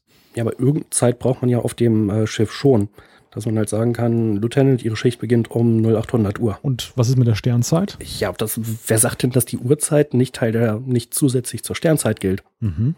Eine Sternzeit habe ich immer interpretiert so ein bisschen als, ja, als, als Datum. Und eine Uhrzeit und ein Datum sind ja auch ergänzend. Da können sich auch gleich den Unix Timestamp vorlesen, oder? das hätte ja durchaus manchmal Vorteile. wenn wir dann erst mit Zeitzonen anfangen, ach du Scheiße. Wobei das äh, wird natürlich auf dem Raumschiff nicht einfacher, wenn man dann irgendwie Erdenzeit, ja, welche Zeitzone auf der Erde? Und wenn es jetzt auf der Erde in äh, Berlin drei Uhr nachmittags ist, wie spät ist es dann eigentlich in der äh, klingonischen Hauptstadt? genau, wie spät ist es im Klingonen Hauptquartier? Aber das ist ja schön, dass im Laufe der Filme und Serien ab und zu auch mal irgendwie so Kommunikations, äh, ja, äh, Funksprüche kommen oder so, äh, wo die Leute dann aus dem Bett gerissen werden, weil es mitten in der Nacht ist. Passiert ja hier auch Sulu. Da hat wohl jemand nicht auf die Uhr geguckt. Der Christian Slater. Ja, genau. Fand ich auch einen sehr schönen Cameo-Auftritt. Gut, was habt ihr noch auf dem Zettel? Ich habe noch eine Trivia. Ja, immer her damit. Was ist der gravierende Unterschied zwischen dem Teaser und dem Trailer? Hat nichts mit Star Trek zu tun, weiß ich nicht. Wie, hä? ich meine schon zu diesem Film. Also die finden sich ja in diesen, in dem Extra, in den Extras. Ich glaube, das sind die einzigen beiden Extras, die ich mir nicht angeguckt habe. ich habe mir gar keine Extras angeguckt zu dem Film. ja. Dafür hast du die Episodenbeschreibung von Matthias gelesen, was ich wiederum nicht gemacht habe. Ja, ja ihr habt doch keine Idee, auch nicht auf gelesen oder so? Ja, so? was, was nee. sollen wir denn da für Ideen haben, wenn wir es nicht gesehen haben? Ja. Und zwar, während der Teaser noch sagt, die Veröffentlichung des Films ist am 13. Dezember 1991, steht im Trailer der 6. Dezember 1991. Uh. Oh. ja, faszinierend. Vielleicht hat man den Film schlicht vorverlegt. Möglich. ja, ich dachte, ich kann euch jetzt ein bisschen hier auf die falsche Fährte locken, aber ja. Das hast du jetzt aber nicht recherchiert, wann er wirklich erschienen ist, 1991, oder? Äh, nee, das habe ich nicht recherchiert, nee. das wäre doch jetzt auch nicht die Auflösung gewesen. Vielleicht soll ich das mal ganz schnell tun. Es war der 6. Dezember. Das spricht ja dann dafür, dass man zwischen Teaser-Trailer und äh, Trailer-Trailer dann, dann, gesagt hat, komm, ähm, ist strategisch günstiger, wenn wir dann doch eine Woche früher starten. Ja, es ist ja, ist ja auch, wir haben ja dann äh, irgendwie, wie beim Fliegen, früher einen Slot bekommen und dann können wir schon landen. Oder das war die Rache Paramounts an Nicolas Meyer, äh, weil der ja nun sich dann doch zwei Drehtage mehr genommen hat, dass man ihn dann so ein bisschen unter Druck gesetzt hat. Ha, dann musst du eine Woche früher mit dem Schnitt fertig werden. Ja. das kann natürlich auch sein. Hat man bei den Cuttern das Geld wieder reingeholt. ja, ich gucke hier oder schiel hier schon auf meinen Zettel. Aber da ist eigentlich auch schon alle, so ziemlich alles abgearbeitet. Aber Malte, du hattest eben auch noch ein bisschen Trivia in Aussicht gestellt, oder? Nee, das äh, hatte ich dann doch schon so ein bisschen abgearbeitet, beziehungsweise das waren dann eben dann Randnotizen. Achso, äh, sehr schön fand ich äh, bei einigen von den Extras in den Zusammenstellungen, wo so wunderschöne Gegensätze kamen. Äh, es gab so einen Teil, da hatte Leonard Nimoy so ein paar Sachen erzählt, wie er dann mit äh, Nicholas Meyer irgendwie am Strand spazieren gegangen ist und sie sich gegenseitig äh, mit Ideen befruchtet haben. Und äh, die ganze Geschichte hat sich quasi vor ihnen ausgerollt und dann meinte Nimoy, ja, und dann kam ich auf die Idee zu sagen, äh, nur Nixon konnte nach China gehen. Dann kommt ein Schnitt auf Nicholas Meyer und ja, Leonard erzählt das ganz gerne, aber das stimmt überhaupt nicht. Also er hat diese Sache mit dem Fall der Mauer ins Spiel gebracht, aber ich sagte dann nur, Nixon konnte nach China gehen. okay. das ähm, äh, ja, was ein ganz schönes Detail und ich glaube auch bei Shatner haben sie ein paar Sachen so zurechtgeschnitten in den Extras, dass das dann nicht so ganz unwidersprochen da stehen bleibt. Also ich finde, heute so ein bisschen sind die Witze bei uns heute so wie in Star Trek 7, der mit den Klingonen und Data. Äh, mit, mit den Ferengi und Data. Um, das ist wahrscheinlich ein sehr zutreffender Vergleich, aber was war das nochmal für ein Witz? Ich stehe jetzt auch gerade total auf der Leitung. Den, den er nach sieben Jahren erst verstanden hat. Ach so. also du glaubst, wir brauchen bis zum Trackcast Nummer 90, bis wir die Witze verstanden haben?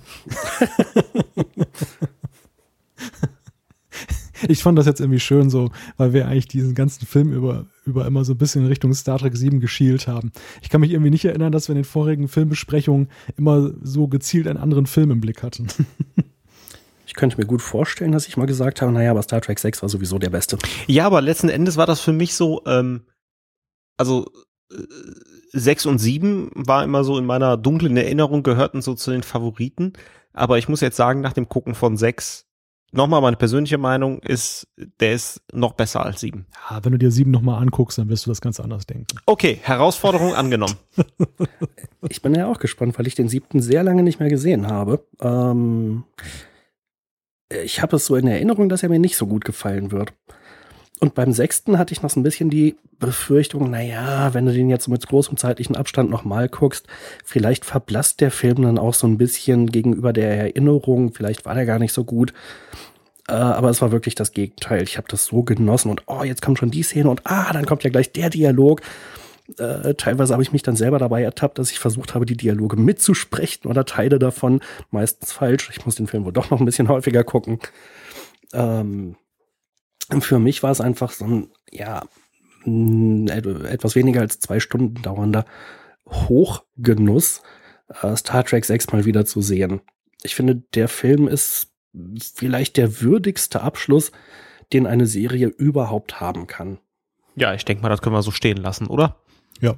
Das erste Mal, dass Malte heute keine Widerworte gibt. keine Widerworte, aber eine Ergänzung. Ähm, ich habe gerade nochmal drüber nachgedacht, auf welchen Film wir vorher immer geschielt haben und das war Star Trek 5. Also bis Star Trek 5 haben wir immer auf Star Trek 5 geschielt und gesagt, ah, es geht noch viel schlechter. und dann haben wir ihn besprochen und ja, jetzt mussten wir uns was Neues suchen. Gut, das geht jetzt auch nur bis zum nächsten Film gut. und über allem schwebt natürlich mal Abrams. ja. Als Referenzwert. Ja, dann würde ich sagen, ähm, auch mit Blick auf die Uhr, machen wir vielleicht das Fass hier zu und äh, diesen würdigen Abschluss, den Jan jetzt dem Film bereitet hat, ja, dem ist ja nun wirklich nichts mehr hinzuzufügen. Genau, lass uns noch schnell durchs Feedback peitschen. Richtig, wir kommen zum Feedback. Die erste Zuschrift hat Jan. Genau, das war eine E-Mail, die hat uns Florian geschrieben zum Thema Trackcast über Memory Alpha oder mit zwei äh, Administratoren von Memory Alpha. Florian schreibt unter anderem, ich freue mich, dass ihr eine ganze Folge über Memory Alpha gemacht habt. Damals habe ich 2004 die deutsche Version gestartet und Struktur- und Hilfeseiten der englischen Version sowie der Wikipedia angelehnt. Ja, finde ich prima, dass äh, sich Florian bei uns meldet und da auch noch so ein bisschen Einblick gibt. Äh, er schreibt noch, ich kann jeden nur ermutigen, sich an Memory Alpha zu beteiligen und bin froh und stolz, dass das, was ich damals gestartet habe, weit über zehn Jahre später noch Erfolg und Anerkennung findet. Macht weiter und danke für die vielen Folgen. Ja, vielen Dank, Florian. Hat mich sehr gefreut. Die nächste Zuschrift hat Malte. Unser Stammschreiber Konstantin Arndt hat wieder über trackcast.de geschrieben. Und äh, die gute Nachricht ist, ähm, der Aufruf von gerade hat schon gefruchtet, denn Konstantin möchte möglicherweise wieder bei Memory Alpha mitwirken. Das hat er schon mal gemacht und äh, er sagt, äh, ihn, bei ihm hat einfach irgendwann die Motivation nachgelassen und er hatte auch einfach weniger Zeit, ein Schicksal, was wir alle gut kennen. ähm, ich möchte in diesem Zusammenhang übrigens auch sagen, dass auch unserer, unser Star Trek-Index durchaus über Mitarbeit äh, sich freut. Aber das nur so als kleine Randnotiz. Ähm, er erwähnt noch, äh, schön finde ich, dass es inzwischen auch ein deutsches Memory Beta gibt, also ein Platz für Non-Canon-Inhalte, also all das, was dann halt nicht so in, äh, in, in den offiziellen Kanon von Star Trek sich einreiht. Hier kommen Fans der Bücher natürlich voll auf ihre Kosten ja, dieser Tipp sei hier weitergegeben. Und es geht weiter mit Thorsten. Ja, der gerichtlich bestellte Vormund von Wesley Crusher hat äh, bei trackers.de äh, auch eine Nachricht äh, hinterlassen. Unter anderem, etwas befremdlich fand ich die Aussage eurer Gäste, dass technische Handbücher nicht bei der deutschen Memory Alpha Seite berücksichtigt werden. Dabei haben doch Michael Okuda, Rick Sternbach und Co. regelrechte Standardwerke über die Technik der Enterprise D verfasst. Und wer außer diesen intimsten Kennern der Materie könnte besser als Quelle taugen? Ich muss jetzt sagen, gerichtlich bestellter Vormund von Wesley, Wesley Crusher. Äh, grundsätzlich gebe ich dir recht, also mich hatte das auch gewundert. Aber die Kollegen haben das ja auch so ein bisschen erklärt mit, es zählt nur das, was wir wirklich in den Serien sehen und was da auftaucht. Und ich finde diese Haltung durchaus auch konsequent und konsequent durchgezogen. Ich habe jetzt letztens auch noch mal ein paar Star Trek Folgen geguckt und dann immer mal in die Memory Alpha reingeschaut und auch diese Ungereimtheiten sagen, ja, da, das ist halt möglich, dass das Schiff halt so schnell fliegen kann.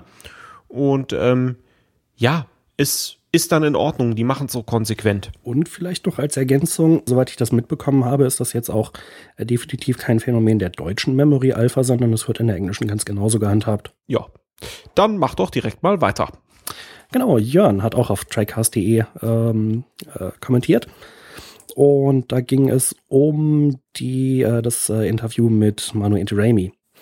Er schreibt, Offenbar ist vielen Hörern nicht klar, was es für ein Aufwand ist, einen Podcast zu transkribieren. Hinzu kommt die Übersetzungsarbeit, die, wenn man es denn gründlich machen will, auch nicht eben zwischen Tür und Angel erledigt ist. Die Idee mit einem professionellen Sprecher, der die Antworten von Manu überspricht, hat mich schließlich komplett fertig gemacht. Entweder passiert das in der Nachbearbeitung. Dann müsstet ihr aber vorher den Podcast transkri transkribieren und übersetzen. Oder das soll während der Aufzeichnung geschehen. Dann hättet ihr euch einen Simultanübersetzer suchen müssen. Das allerdings sind hochqualifizierte Menschen, die A. unglaublich teuer sind und B. in aller Regel nicht zwei Stunden am Stück diese wahnsinnig anspruchsvolle äh, Arbeit machen können. Ja, also das war nochmal so ein Beitrag zu der Debatte Übersetzung oder nicht und äh, Live-Transkript oder nicht. Äh, ich glaube, später haben wir dann noch weitere Zuschriften zu, aber jetzt geht es erstmal weiter mit äh, einer Zuschrift, die Malte vorträgt. Daniel hat über trackcast.de geschrieben und äh, er hat noch eine Anmerkung zur E-Chap-Folge. Er schreibt, man hörte ein bisschen heraus, dass er einen kleinen Groll gegen erfolgreichere Schauspieler hegt, aber das sei ihm gegönnt. Ja, ich habe so ein bisschen überlegt, ob das wirklich ein Groll gegen Erfolg ist oder ob es Manu nicht einfach nur schlichtweg darum ging, eben wie manche eine ein, oder was für eine Einstellung manche zu den Fans haben auf Conventions, dass sie eben so ein bisschen herablassend über sie reden hinter den Kulissen und dass er eben einfach sagt, komm Leute, wir müssen halt auch ein bisschen Demut äh, vor den Leuten haben, denn äh, denen verdanken wir immerhin, dass, dass wir unser Geld verdienen und dass wir da überhaupt eine, eine Leinwand oder eine, eine Mattscheibenpräsenz haben und äh, er hat ja nicht jetzt gesagt, dass es jetzt die Großen waren, die sich so verhalten, sondern ja, er hat das ja ein bisschen offen gelassen, wer das ist. Es könnte ja genauso gut sein, dass auch mancher Nebendarsteller so ein bisschen abgehoben ist. So, so gesehen würde ich jetzt diesen Eindruck jetzt nicht äh, so teilen, aber gut, man kann das natürlich dann, man kann ihn haben, wenn man das so hört. Vielleicht um da kurz reinzugrätschen. Ich hatte die Zuschrift von Daniel bezogen auf Manus Aussage, dass er einige Hollywood-Schauspieler kennt und mit denen teilweise befreundet war, äh, die dann extrem erfolgreiche Karrieren bekommen haben, was ihm selber nicht vergönnt war also ich hatte den Eindruck, dass Daniel sich darauf bezieht. Wobei Manu ja an der Stelle eigentlich dazu gesagt hat, dass es seine eigene Schuld war, weil er ja verschiedene persönliche Probleme hatte und seine Prioritäten anders gesetzt hat, als er das heute tun würde. Ja, da hatte ich jetzt auch nicht so den Eindruck, dass er da einen Groll gegen die Hicks und eher gegen sich selbst. Aber gut, äh, vielleicht war es auch die Stelle. Gut, weiter geht's mit Thorsten.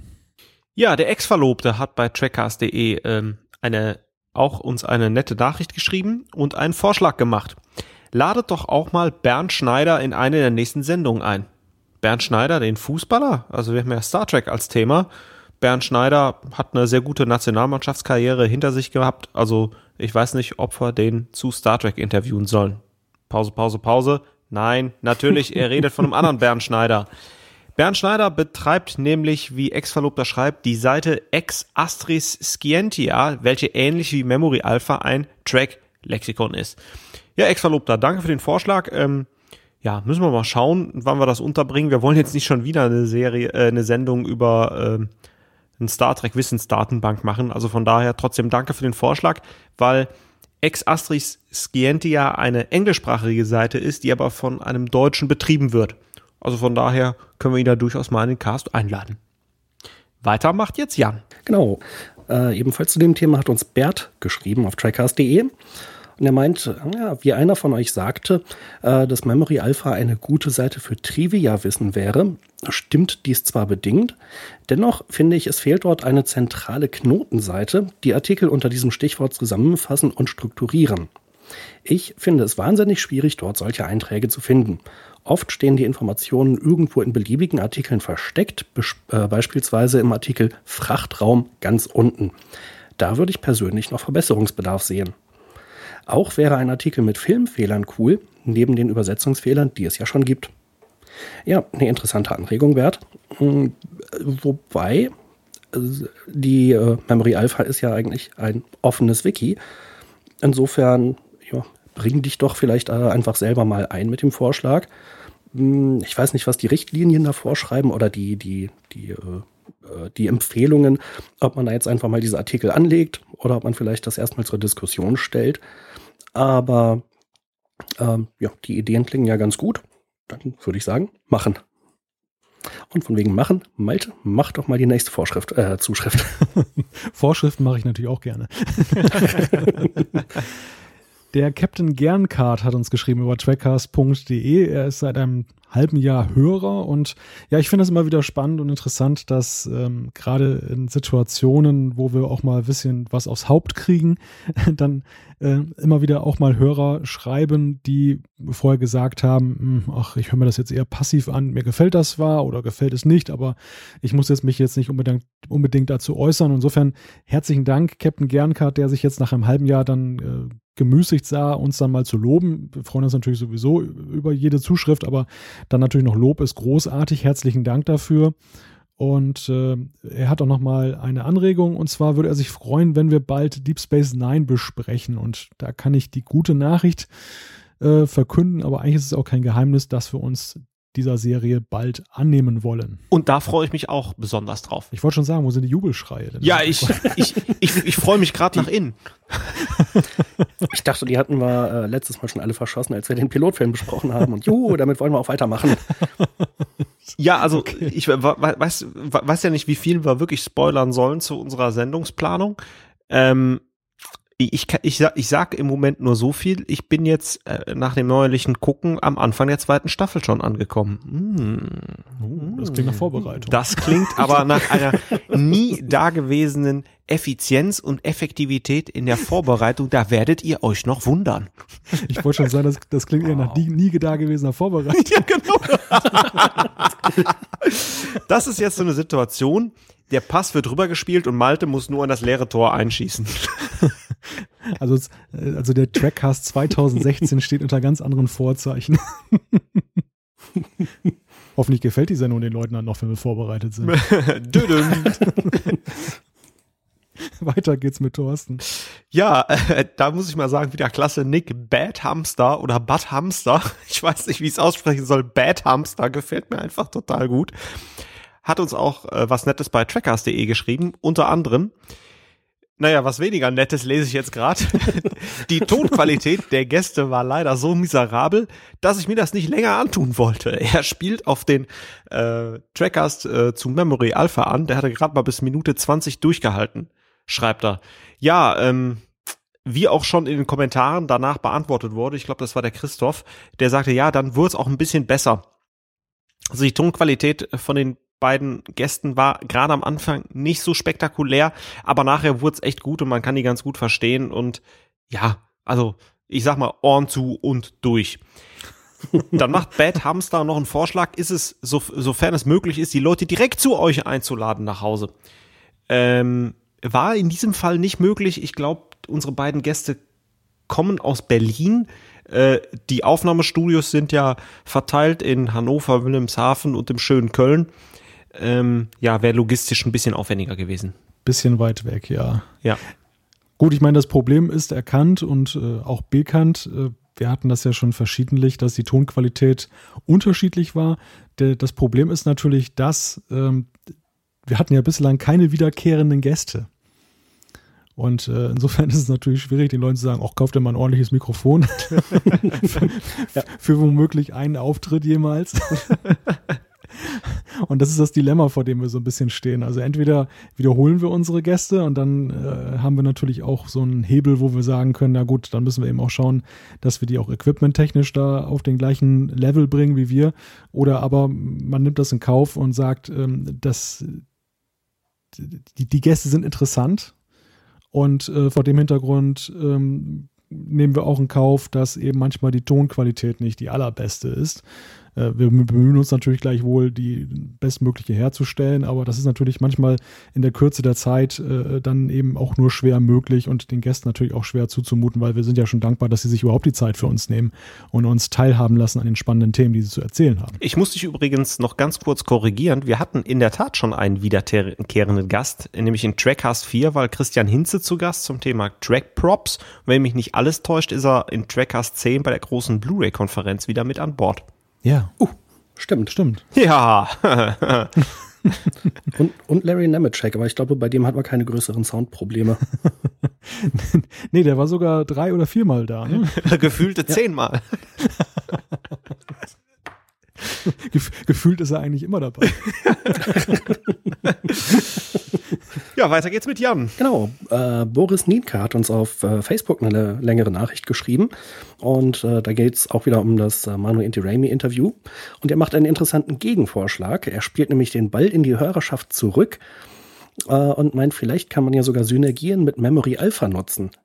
Er meint, wie wäre es, wenn sich in der Hörergemeinschaft Leute fänden, die ein Transkript des Interviews oder generell der englischen Interviews anfertigen? Könnte so etwas vielleicht bei Memory Alpha gehostet werden? Das ist ja ein Wiki zu Star Trek. Es sind Interviews mit Star Trek-Schauspielern oder Leuten, die im Hintergrund für die Serie tätig waren. Der Kontext passt also perfekt. Und jeder könnte dort ergänzen oder korrigieren. Dann könnten wieder andere an einer Übersetzung arbeiten. Und die, die Englisch nicht so gut oder nicht so schnell hören wollen oder können, die haben dort eine Chance, es in Ruhe zu lesen. Ja, das finde ich einen sehr interessanten, sehr schönen Vorschlag. Ich glaube nicht, dass Memory Alpha der richtige Ort wäre, das zu hosten. Hm, aber ich sage mal, ein Wiki sollte sich aufsetzen lassen. Den Gedanken finde ich gut. Und dann geht's weiter mit Malte. Ich finde vor allem den Vorschlag gut, dass es nicht der, der Job des Trackcasts-Teams ist. ja, weiter geht es mit Christoph aus Erkelenz. Ich muss ja an dieser Stelle mal sagen, dass ähm, so ein bisschen ist ja das Feedback auch wie so eine kleine Trackcast-Familie, oder? Also ja, auf jeden Fall. Wie so ein großer Tisch, an dem wir uns alle zusammensetzen und dann sprechen wir nochmal über die letzten Folgen und dann, ja, kommen gute Dinge dabei heraus. Christoph aus Erkelenz hat uns geschrieben zu unserer News, die wir in der letzten Folge, glaube ich, hatten. Da ging es ja um das Enterprise 3D-Projekt, das ja zwischenzeitlich mal verschwunden war und jetzt wieder aufgetaucht ist. Und ähm, äh, Christoph schreibt dazu, gerne würde das von euch erwähnte, würde er das äh, von uns erwähnte Enterprise 3D-Projekt ansprechen und ein wenig zum Ist-Zustand äh, äh, was mitteilen. Und zwar interessiert ihn das Enterprise-Projekt sehr, sogar so sehr, dass er sich, dass er den Kauf äh, von Oculus Rift, das ist so eine Art ja, VR-Brille, so 3D-mäßig, äh, für ein besonders authentisches Erlebnis in Erwägung ziehen würde. Und vor zwei Wochen, also vor zwei Wochen, als er uns das geschrieben hat, hat der Jason den ambitionierten Star Trek-Fan, der hinter dem Projekt steht, bezüglich der aktuellen Lage kontaktiert und äh, er hat uns mal eine Übersetzung geliefert, was der liebe Jason dem Chris da geschrieben hat. Und zwar, die Arbeit geht weiter, er verfolgt immer noch das Ziel, ein Deal mit den höher gestellten Instanzen durchzusetzen und äh, es, das Projekt, was ja nun weltweit für Aufsehen gesorgt hat, dass diese, dieser virtuelle Rundgang da durch die Enterprise D, der hat halt auch die Aufmerksamkeit, Aufmerksamkeit von CBS auf sich gezogen, wie wir schon vermutet haben. Und zwar ziemlich schnell und ziemlich unfair. Denn öffentlich äh, hält er sich mit dem Projekt mittlerweile ein wenig zurück und wird es etwas ruhiger angehen ähm, weil augenscheinlich dann CBS wohl doch ein bisschen rumgemeckert hat. Und ähm, Christoph äh, aus Erkelenz schreibt dazu, so wie es aussieht, hat CBS Probleme mit solch ambitionierten Fanprojekten, vor allem wenn geplant wird, aus solchen Konzepten in naher oder ferner Zukunft kommerzielle Projekte zu schaffen. Zumal steht die Enterprise D in, in Konflikt mit der jetzigen Entwicklung des Franchise. Es, es, es ist erschreckend, schreibt Christoph. Und gen genau dies hat der Entwickler langfristig mit einem Spiel vor, zumindest hat er diesen Ausgang in Betracht gezogen ja, erstmal herzlichen Dank, äh, Christoph, dass du dich da schlau gemacht hast in der Sache und ähm, erschreckend, dass sich so ein bisschen unsere Befürchtungen da bewahrheitet haben, wie es sein könnte. Interessant finde ich ja eigentlich an dem Aspekt, ich meine, ich kann auf der einen Seite den Rechteinhaber verstehen, dass er so ein bisschen natürlich schon darauf guckt, dass da nicht so Dinge laufen, dass da irgendeiner großartig Geld verdient mit, mit ihren ähm, Dingen. Auf der anderen Seite ist es natürlich so ein bisschen so, äh, und das Argument von Christoph finde ich gut, ähm, so ein Stück weit ist es ja auch Start-up-Kultur, wenn da ein Fan ist, der was groß aufzieht, ähm, erstmal so hobbymäßig, mit dem Ziel, das dann irgendwann zu lizenzieren, womit ja auch CBS dann Kohle kriegen würde und was ja letztendlich dann allen dient. Und ob es dann so die richtige Strategie ist, dann gleich Rechtsabteilungen in Marsch zu setzen und mach mal platt, ja, das ist in der Tat eine berechtigte Frage. Ja, auf jeden Fall. Und also meine persönliche Meinung ist, dass man solche Projekte im Prinzip noch unterstützen sollte, weil es ja letzten Endes auch Werbung für Star Trek ist. Wenn jemand anfängt, damit wirklich Geld zu verdienen, dann kann man immer noch mal höflich nachfragen, du, hm, möchtest du vielleicht bei uns eine Lizenz kaufen? Das wäre ein ganz geiler Deal. Aber schon jetzt in der Entstehungsphase zu sagen, hier, das kollidiert aber bitte mit unseren äh, Rechten, auf die wir das geistige Eigentum haben, finde ich persönlich keine besonders gute Einstellung. Ja, oder sogar proaktiv an die Hand nehmen. Also, dass man jetzt so äh, auf ihn zugeht und sagt, komm, wir haben dein Projekt gesehen, das ist wirklich super professionell und cool und wir glauben, dass es auch äh, eine große Zukunft hat. Äh, kannst du dir nicht vorstellen, das irgendwie äh, zu kommerzialisieren und dann brauchst du natürlich eine Lizenz, aber wir machen jetzt so ein bisschen, was weiß ich, und auch Anstoßfinanzierung und dann gucken wir mal, was bei rauskommt. So, so, so könnte man ja auch vorgehen. Ja, aber wir reden ja über CBS. Blu-ray. das Schlimme ist, ich glaube, wir werden dann in gut zwei Jahren werden wir dann nicht nur Blu-ray sagen, sondern auch CBS All Access. Serie. Rohrkrepierer. Hoffentlich nicht. Und in diesem Sinne, weiter geht's mit Thorsten. Ja, wir haben noch äh, eine E-Mail bekommen von Fleischmann. Unter anderem schreibe, was gibt's denn da zu lachen? Das cooler Nick Fleischmann. Der Name ist wesentlich besser als Bad Hamster. Was hatten wir noch? Dieses Element sowieso, ne? Hatten wir auch schon mal. Haben wir noch gefragt, ja. was es bedeutet. Okay. Bad Hamster, sei es drum, Fleischmann hat wieder zugeschlagen. Nee, es ist, glaube ich, die erste E-Mail, die wir von ihm bekommen. Ne? So, jetzt aber mal in die Sache rein. Euch dreien wurde ja immer wieder vorgehalten, dass ihr zu viele Fehler macht. Nun gut, ein paar Schnitzer habt ihr euch schon erlaubt. Zum Beispiel. Ja, danke nicht darauf hin, ja, wir, wir sind ja nicht fehlerfrei. Fleischmann hat ja recht. Zum Beispiel nicht darauf hinzuweisen, sorry, zum Beispiel nicht darauf hinzuweisen, dass im ersten Kinofilm die Klingonen ihren ersten Auftritt im neuen Design hatten oder dass Kirk ebenfalls ein neues Design hatte in Bezug auf seine Frisur. Der Kommentar ist echt cool von dir, Fleischmann. So, Anmerkung hierzu. Ähm, im Trackcast 25 hatten wir ja äh, den ersten Kinofilm mit dem zweiten, glaube ich, verwurstet in der Analyse. Ja, kann sein, dass wir nicht darauf hingewiesen haben. Ähm, ja, alles richtig, Fleischmann. Aber er hat auch noch zwei Fragen an uns. Und zwar, wie kann Picard von einem aus dem Holodeck fliegenden Schneeball getroffen werden? Wir wissen doch, dass auf den Gängen keine Holoprojektoren sind und alles außerhalb des Holodecks verschwindet. Hier vielleicht so ein bisschen Erklärung. Ähm, Fleischmann meint wahrscheinlich, was gibt's denn da zu lachen? meint wahrscheinlich. Ja, Reinhold, ich frag dich. ja, ich finde den Nick so cool. äh, ähm, meint die 14. Folge der ersten TNG-Staffel, nämlich Planet Angel One. Auf Memory Alpha gibt's dazu übrigens eine Diskussion und da ist auch vielleicht schon die Erklärung bei, in der zwölften Folge der ersten Staffel The Big Goodbye verschwinden nämlich die Figurenelemente außerhalb des Holodecks nach so circa zehn Sekunden, bemerkte einer der Schreiber auf ähm, Memory Alpha. Und vielleicht das so ein bisschen die Erklärung, dass in der ersten Staffel Holodeck äh, noch so funktioniert hat, dass so, so acht bis zehn Sekunden gedauert hat, dass halt die Sachen da verschwinden. Und der Schneeball fliegt ja raus und macht dann halt PK nass und beziehungsweise trifft PK und das dann halt noch einfach zu sehen. Zweite Frage, die anschließt, zum gleichen Thema. Wieso ist Wesley Crusher, nachdem er im Pilotfilm in das Holowasser gefallen ist und danach das Deck verlässt, immer noch nass? Müssten seine Kleidung und die Haare nicht sofort wieder trocken sein, nachdem das Holowasser verschwunden ist? Ja, auch gute Frage an der Stelle. Vielleicht hilft ja die Antwort gerade zu deiner ersten Frage. Oder habt ihr noch eine Idee? Ja, das sind natürlich so Fragen, wo man schon ein bisschen mit Fantasie arbeiten muss. Äh, zum ersten Punkt denke ich, ähm, da kann es natürlich sein, dass die, äh, das sind ja Projektoren sozusagen, die ja dann so ein Bild erzeugen und dass die sozusagen noch ein bisschen aus dem Holodeck rausleuchten, wenn die Tür offen ist. Man sieht ja dann auch so, wie sich dann bei Moriarty war das ja, glaube ich, so, wie er sich dann halt so auflöst, wenn er dann so eine Zeit lang da draußen ist. Also vielleicht ist das einfach dann ja, stimmt. Ja, mhm.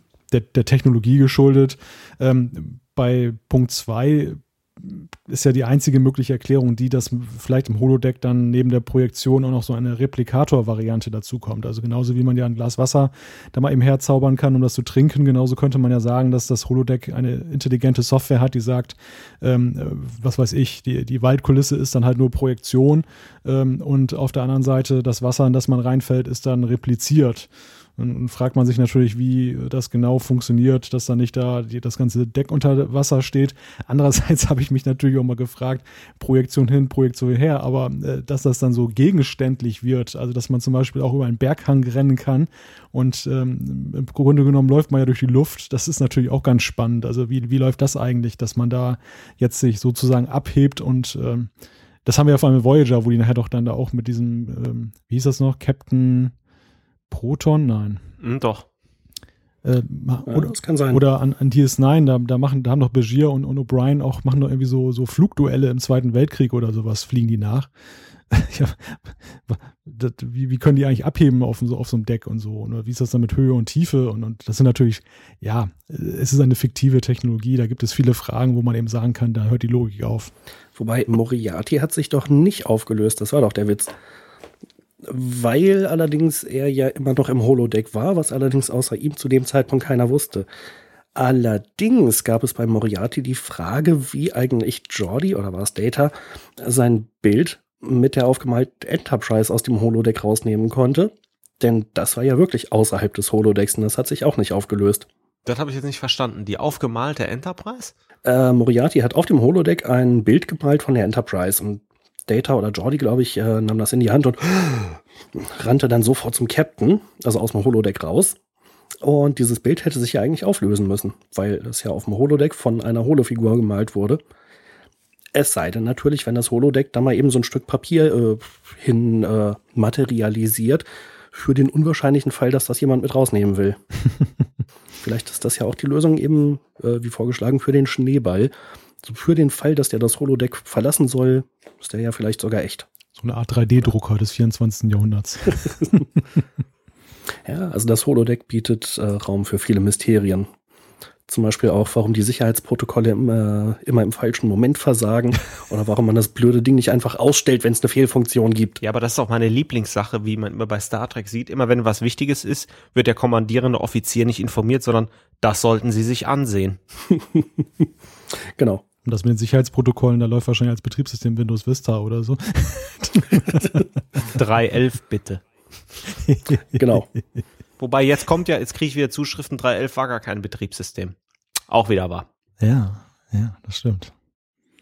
Hm? Wieso das denn jetzt nicht? Ja, weil das lief noch auf DOS. Ja, das war so eine, eine GUI war das. Genau. okay, in dem Sinne, ja. Stimmt. So, jetzt haben wir genug rumgenördet. Also, Fleischmann, ich hoffe, wir konnten dir irgendwie weiterhelfen mit deinen Fragen. Ja. Sind wir auch fertig, oder? Ja. Jan, hast du noch eine Anekdote? Nee, heute nicht. Also mir, mir fällt jedenfalls leider spontan schon wieder keiner ein. Ich habe mir für diesen für, für, diese Rubrik hier aufgeschrieben, dass mich vor ein paar Tagen, also ein paar Tage vor der Aufzeichnung dieses Trackcasts, ein Mann anrief, der äh, irgendwie über den Trackcast da auf ja meine Anschrift gestolpert ist, über meine Anschrift gestolpert ist und dann meine Telefonnummer noch herausgefunden hat und der rief an und fragte mich, also der war, so sagte er, 68 Jahre alt, augenscheinlich Star Trek interessiert und suchte Sachbücher zu Star Trek und war jetzt so ein bisschen auf der verzweifelten Suche, weil er da so ad hoc nicht mehr viel gefunden hat. Und mir sind da ehrlich gesagt auch nur so Buchtitel eingefallen, die so in die 90er zurückdatieren, also wo dann halt auch viel ähm, spätere Geschichte fehlt. Und das ist eigentlich, eigentlich weniger eine Anekdote als vielmehr eine Frage, die ich den Raum stelle, hm, auch jetzt an die Zuhörer. Könnt ihr irgendwie aktuelle Star Trek Sachbücher empfehlen? Interessante Frage, aber in welche Richtung geht es denn? Denn eins hatten wir ja erst kürzlich besprochen. Äh, das war Star Trek und die Wissenschaften wenn ich mich nicht täusche. Ja, also es ging, es ging äh, schon so ein bisschen mehr so über die Produktion. Ah, okay. Es gab ja früher beispielsweise diese Fact-Files, die Larry Nemeczek zusammengestellt hat, wenn ich mich nicht täusche.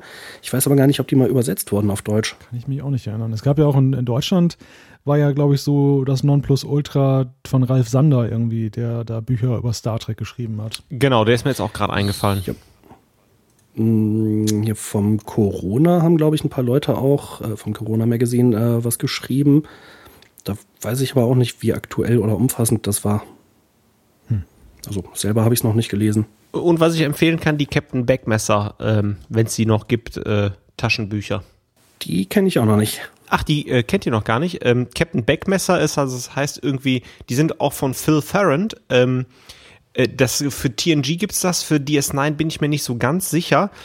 Ähm, da geht er echt wirklich mit der Lupe dran und findet Film- und Logikfehler äh, in den ähm, in den Ausgaben. Ich habe leider meine Captain Backmesser äh, Bände irgendwie verloren oder verliehen und finde die nicht mehr wieder. Ich weiß nicht, ob es die noch gibt. Ähm, das, das ist ganz witzig. Phil Farrand heißt der Autor und im Original heißen die Captain Nitpicker, also die die Kleinigkeiten halt äh, finden.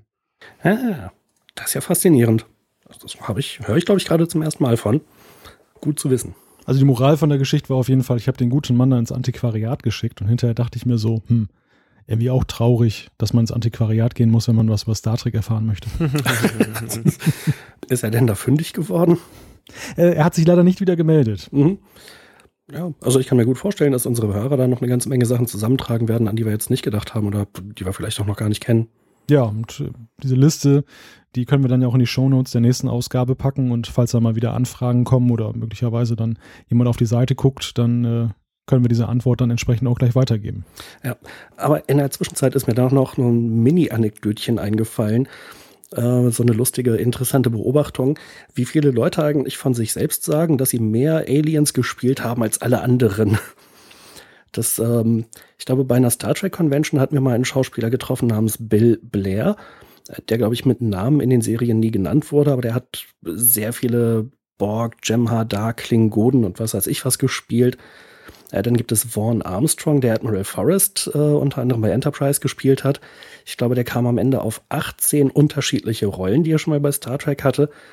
Jetzt bei den Extras für Star Trek 6, da gab es dann Tom Morga, ein äh, Stuntman, der auch teilweise mal kleinere Nebenrollen hat.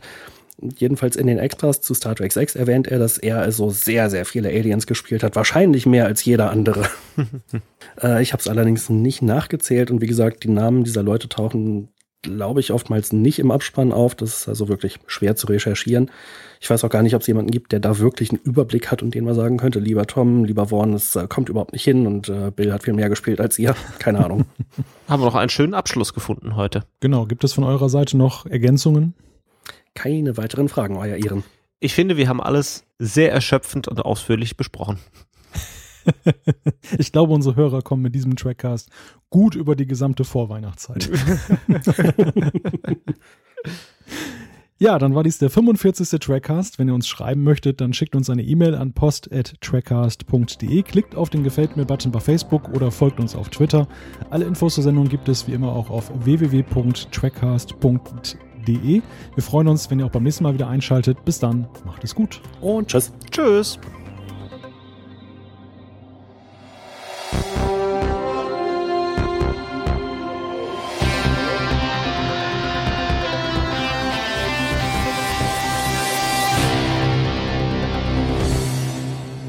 Blu-ray.